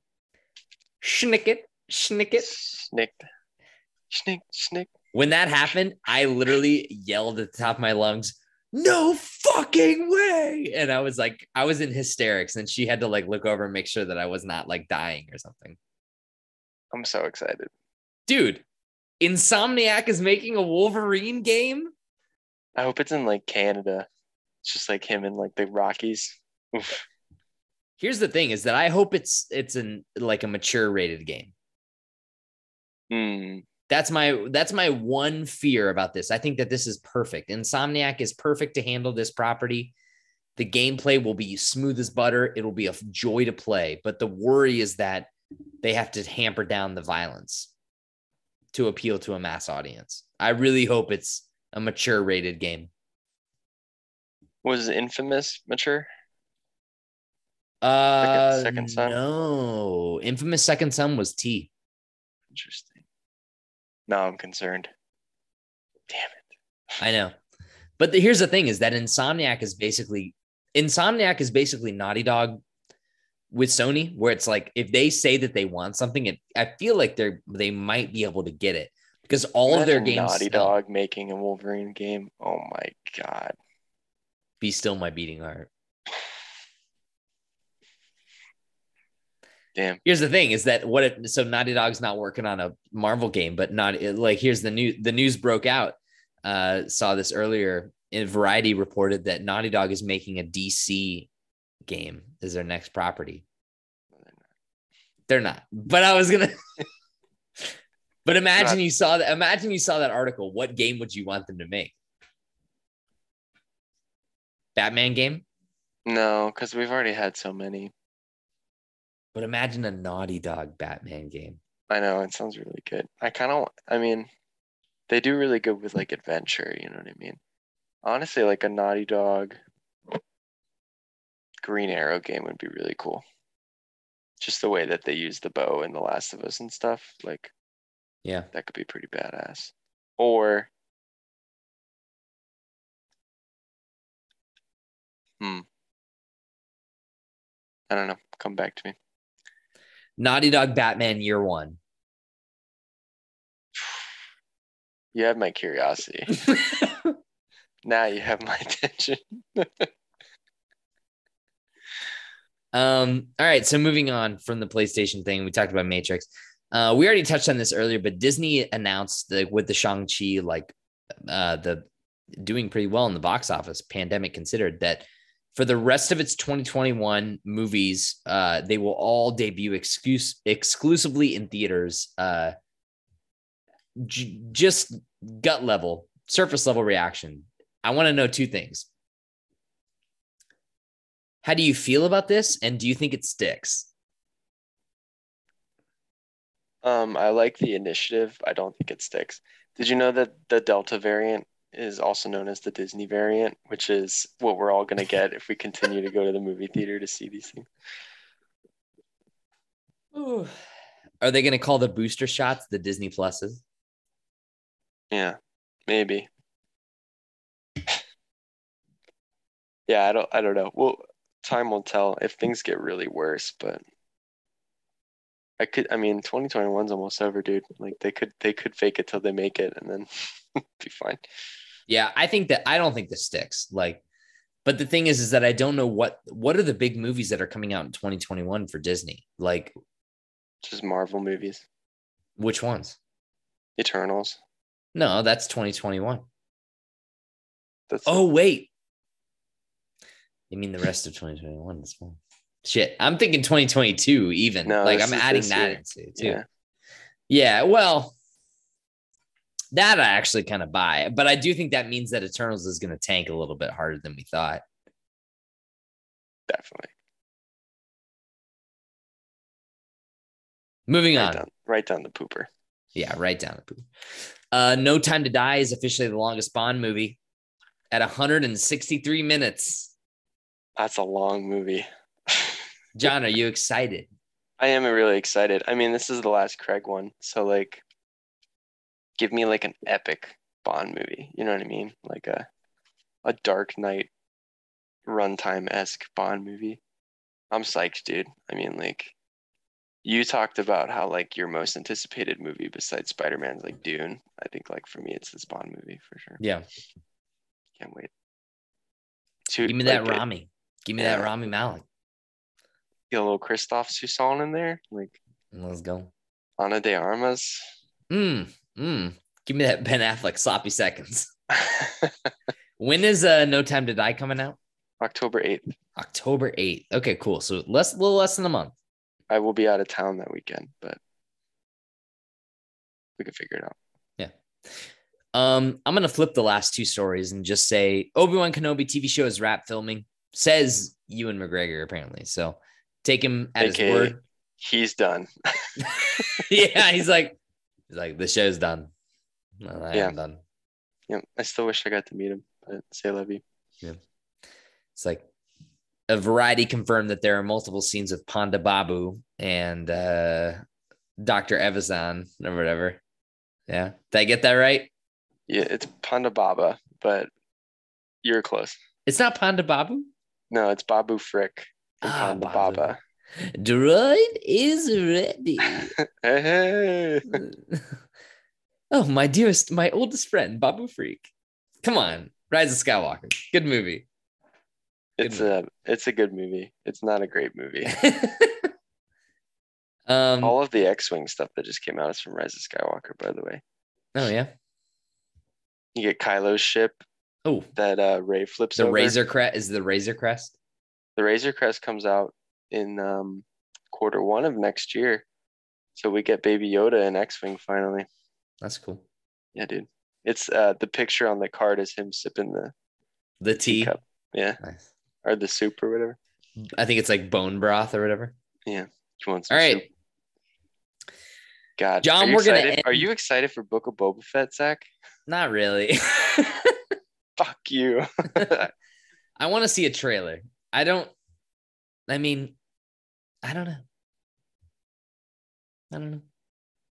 I really just want to see Mando season three.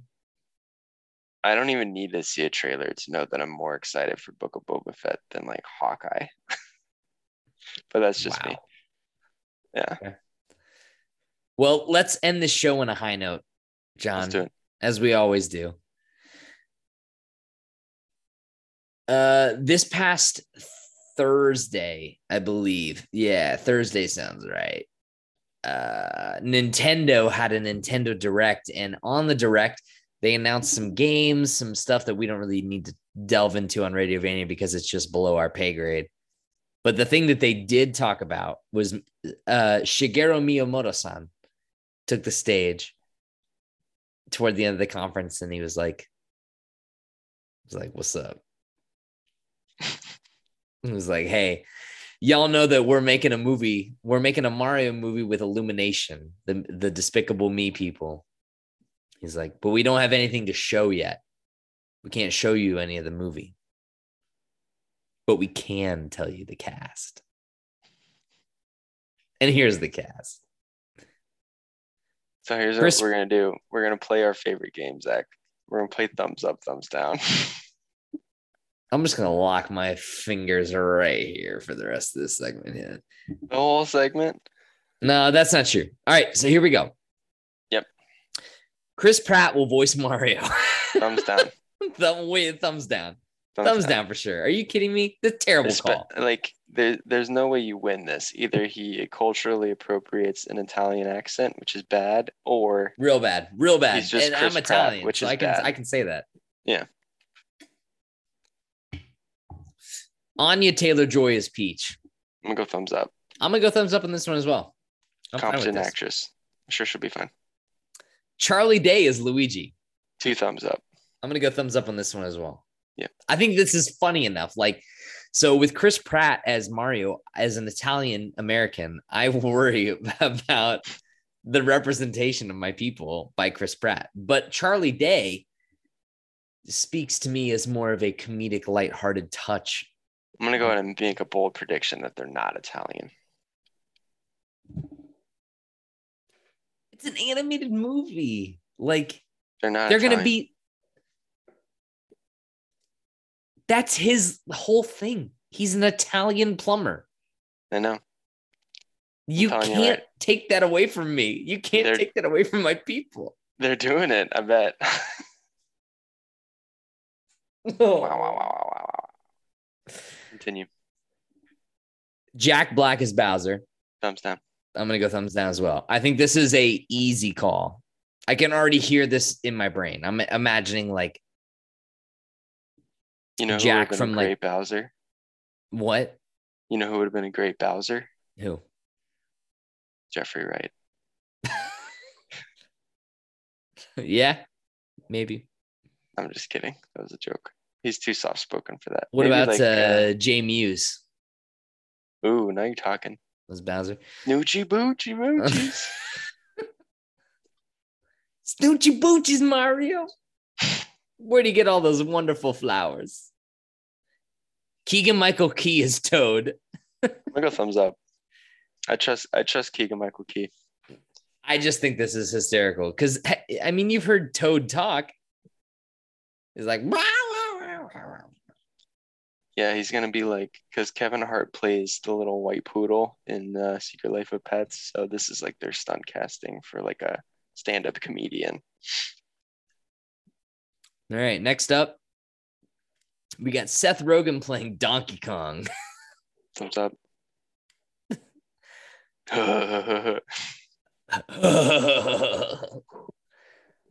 this is just absurd. We'll talk about this here in a sec. All right. Uh, there's a couple other people here. Fred Armisen is going to voice Cranky Kong. sure. Um, and then they announced that longtime Mario voice actor Charles Martinet will also have a series of featured cameos in the movie. Um, I just want to say I think this is a terrible idea. I think Nintendo, you fucked yourself. You fucked it. You've done it. It's bad. This is a bad call. I think this movie's gonna be ass. Uh, I think that you've made a terrible mistake, and I think your casting is is atrocious. I think that some of this is funny, bad, but I think most of this is bad, bad, and I can't imagine a world in which Chris Pratt voicing Mario is good. So I am very down on this movie, John. I I think that this is down. gonna. Yeah, I'm down. I'm downtown to Chinatown. I think that I want to watch this movie with like 16 beers in me. And like a whole calzone. Yeah, and the whole counts. Well, I got to do something to make sure that my Italian heritage knows that I care about them. Because if I go see the Mario Brothers movie and they're not Italian, I might just have to shoot myself.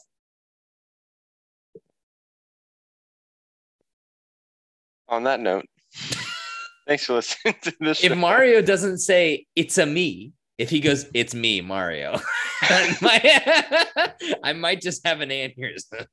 I don't know if I can handle that. Uh, So, what do you think? Are you excited about this movie at all? Does this casting do anything for you? What do you think? so you called me about this two days ago, right. and you're like, "Did you, did you watch this?" And do you remember what I said? No. I said I didn't know they were making a Mario movie with Illumination. so, I mean, my stocks were already plummeting because I had no idea it existed. So I really Right. don't give a fuck, to be honest. With you. Well, now that you know, now that it, now that it ex- now that it exists and you know the cast list, Mhm. do you have any hope for this movie, or do you like what? What are your excitement levels? I'm gonna go see it to support my guy Charlie Day. Um, that's it though. Okay. I think this movie's gonna be ass. It's gonna be really bad. I think it's gonna be bad. However, Illumination tends to make really good animated movies. So What? What? uh, Did, uh, uh, it, how, uh, what was the last Illumination movie you saw? I've seen all of the Despicable Me's, Life of Pets, Sings pretty good. Really? Yeah, it's got McConaughey in it, bro, as a koala.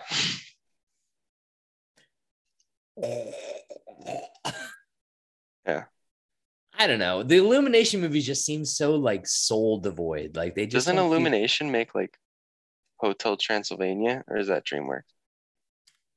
That might be DreamWorks. Oh, fuck yeah, DreamWorks is awesome, man. Did you say awesome? Yeah, Shrek. Oh my god, Shrek sucks. All right, well, that's a whole nother pod because that is not true at all. Dude, Shrek is overrated for sure. The franchise Uh, itself. I'm gonna leave the Zoom. Don't do that. I'm leaving. No, don't. I'm, Don't le- go. I'm gonna leave. Don't go. This is my swamp. I'm leaving. In the morning, I'm making waffles. All right. Well, we've come to the end of the road. It's a long and windy road. We've had a good time tonight. We've talked about Shang-Chi. We've talked about Marvel movies. We've talked about DC. We've talked about uh the fucking Mario goddamn brothers movie. It's been a whole lot of fun. John, thank you for joining me. You're welcome. Thank you. I appreciate the acknowledgement. Uh, like I said at the top of the show, you can find us at radiovaniashow at gmail.com. That's our web address for all of our like, you know, emails if you want to send us notes, love letters. I'm crying. You can email Zach and tell him that the Shrek movie movie. Yeah. I, do we need to do this? Do we need to rank the Shrek movies?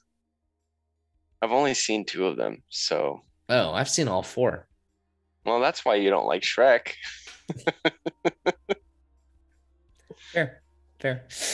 Um, yeah, radiovania.com. All of our previous episodes are there, and you can leave us a tip if you really like what we're doing. We'd be appreciative. All the money that we get from this show goes right back into the show. That's web hosting, that's creating merch, that's doing whatever we want to do to make this show better for you guys because we- appreciate you. Um, I promise it doesn't go to our alcohol budget. That budget's uh, that budget's built out at the beginning of every fiscal year. Um, what else, John? What am I missing? I think that's it, man. That's it. yeah, follow me at Zach Rotello. Follow John at, at Nojathan Parker. Um, the next time, oh Jesus, that's spooky. Evil. The uh, the next time that we will be getting together will either be um, like another news update show, like a casual sort of podcast, or it could be after we watch Dune. So get your questions in for the show, get your stuff into radiovideoshow at gmail.com. And we appreciate you, both TDK and Polka dot man. uh, the Polka Dot Man. Really appreciate you as well. John, can you give me what did we talk about? Can you give A me a Shang-Chi quote to end the Shrek show? quote. Oh, give me a Shrek quote to end the, the end the episode on.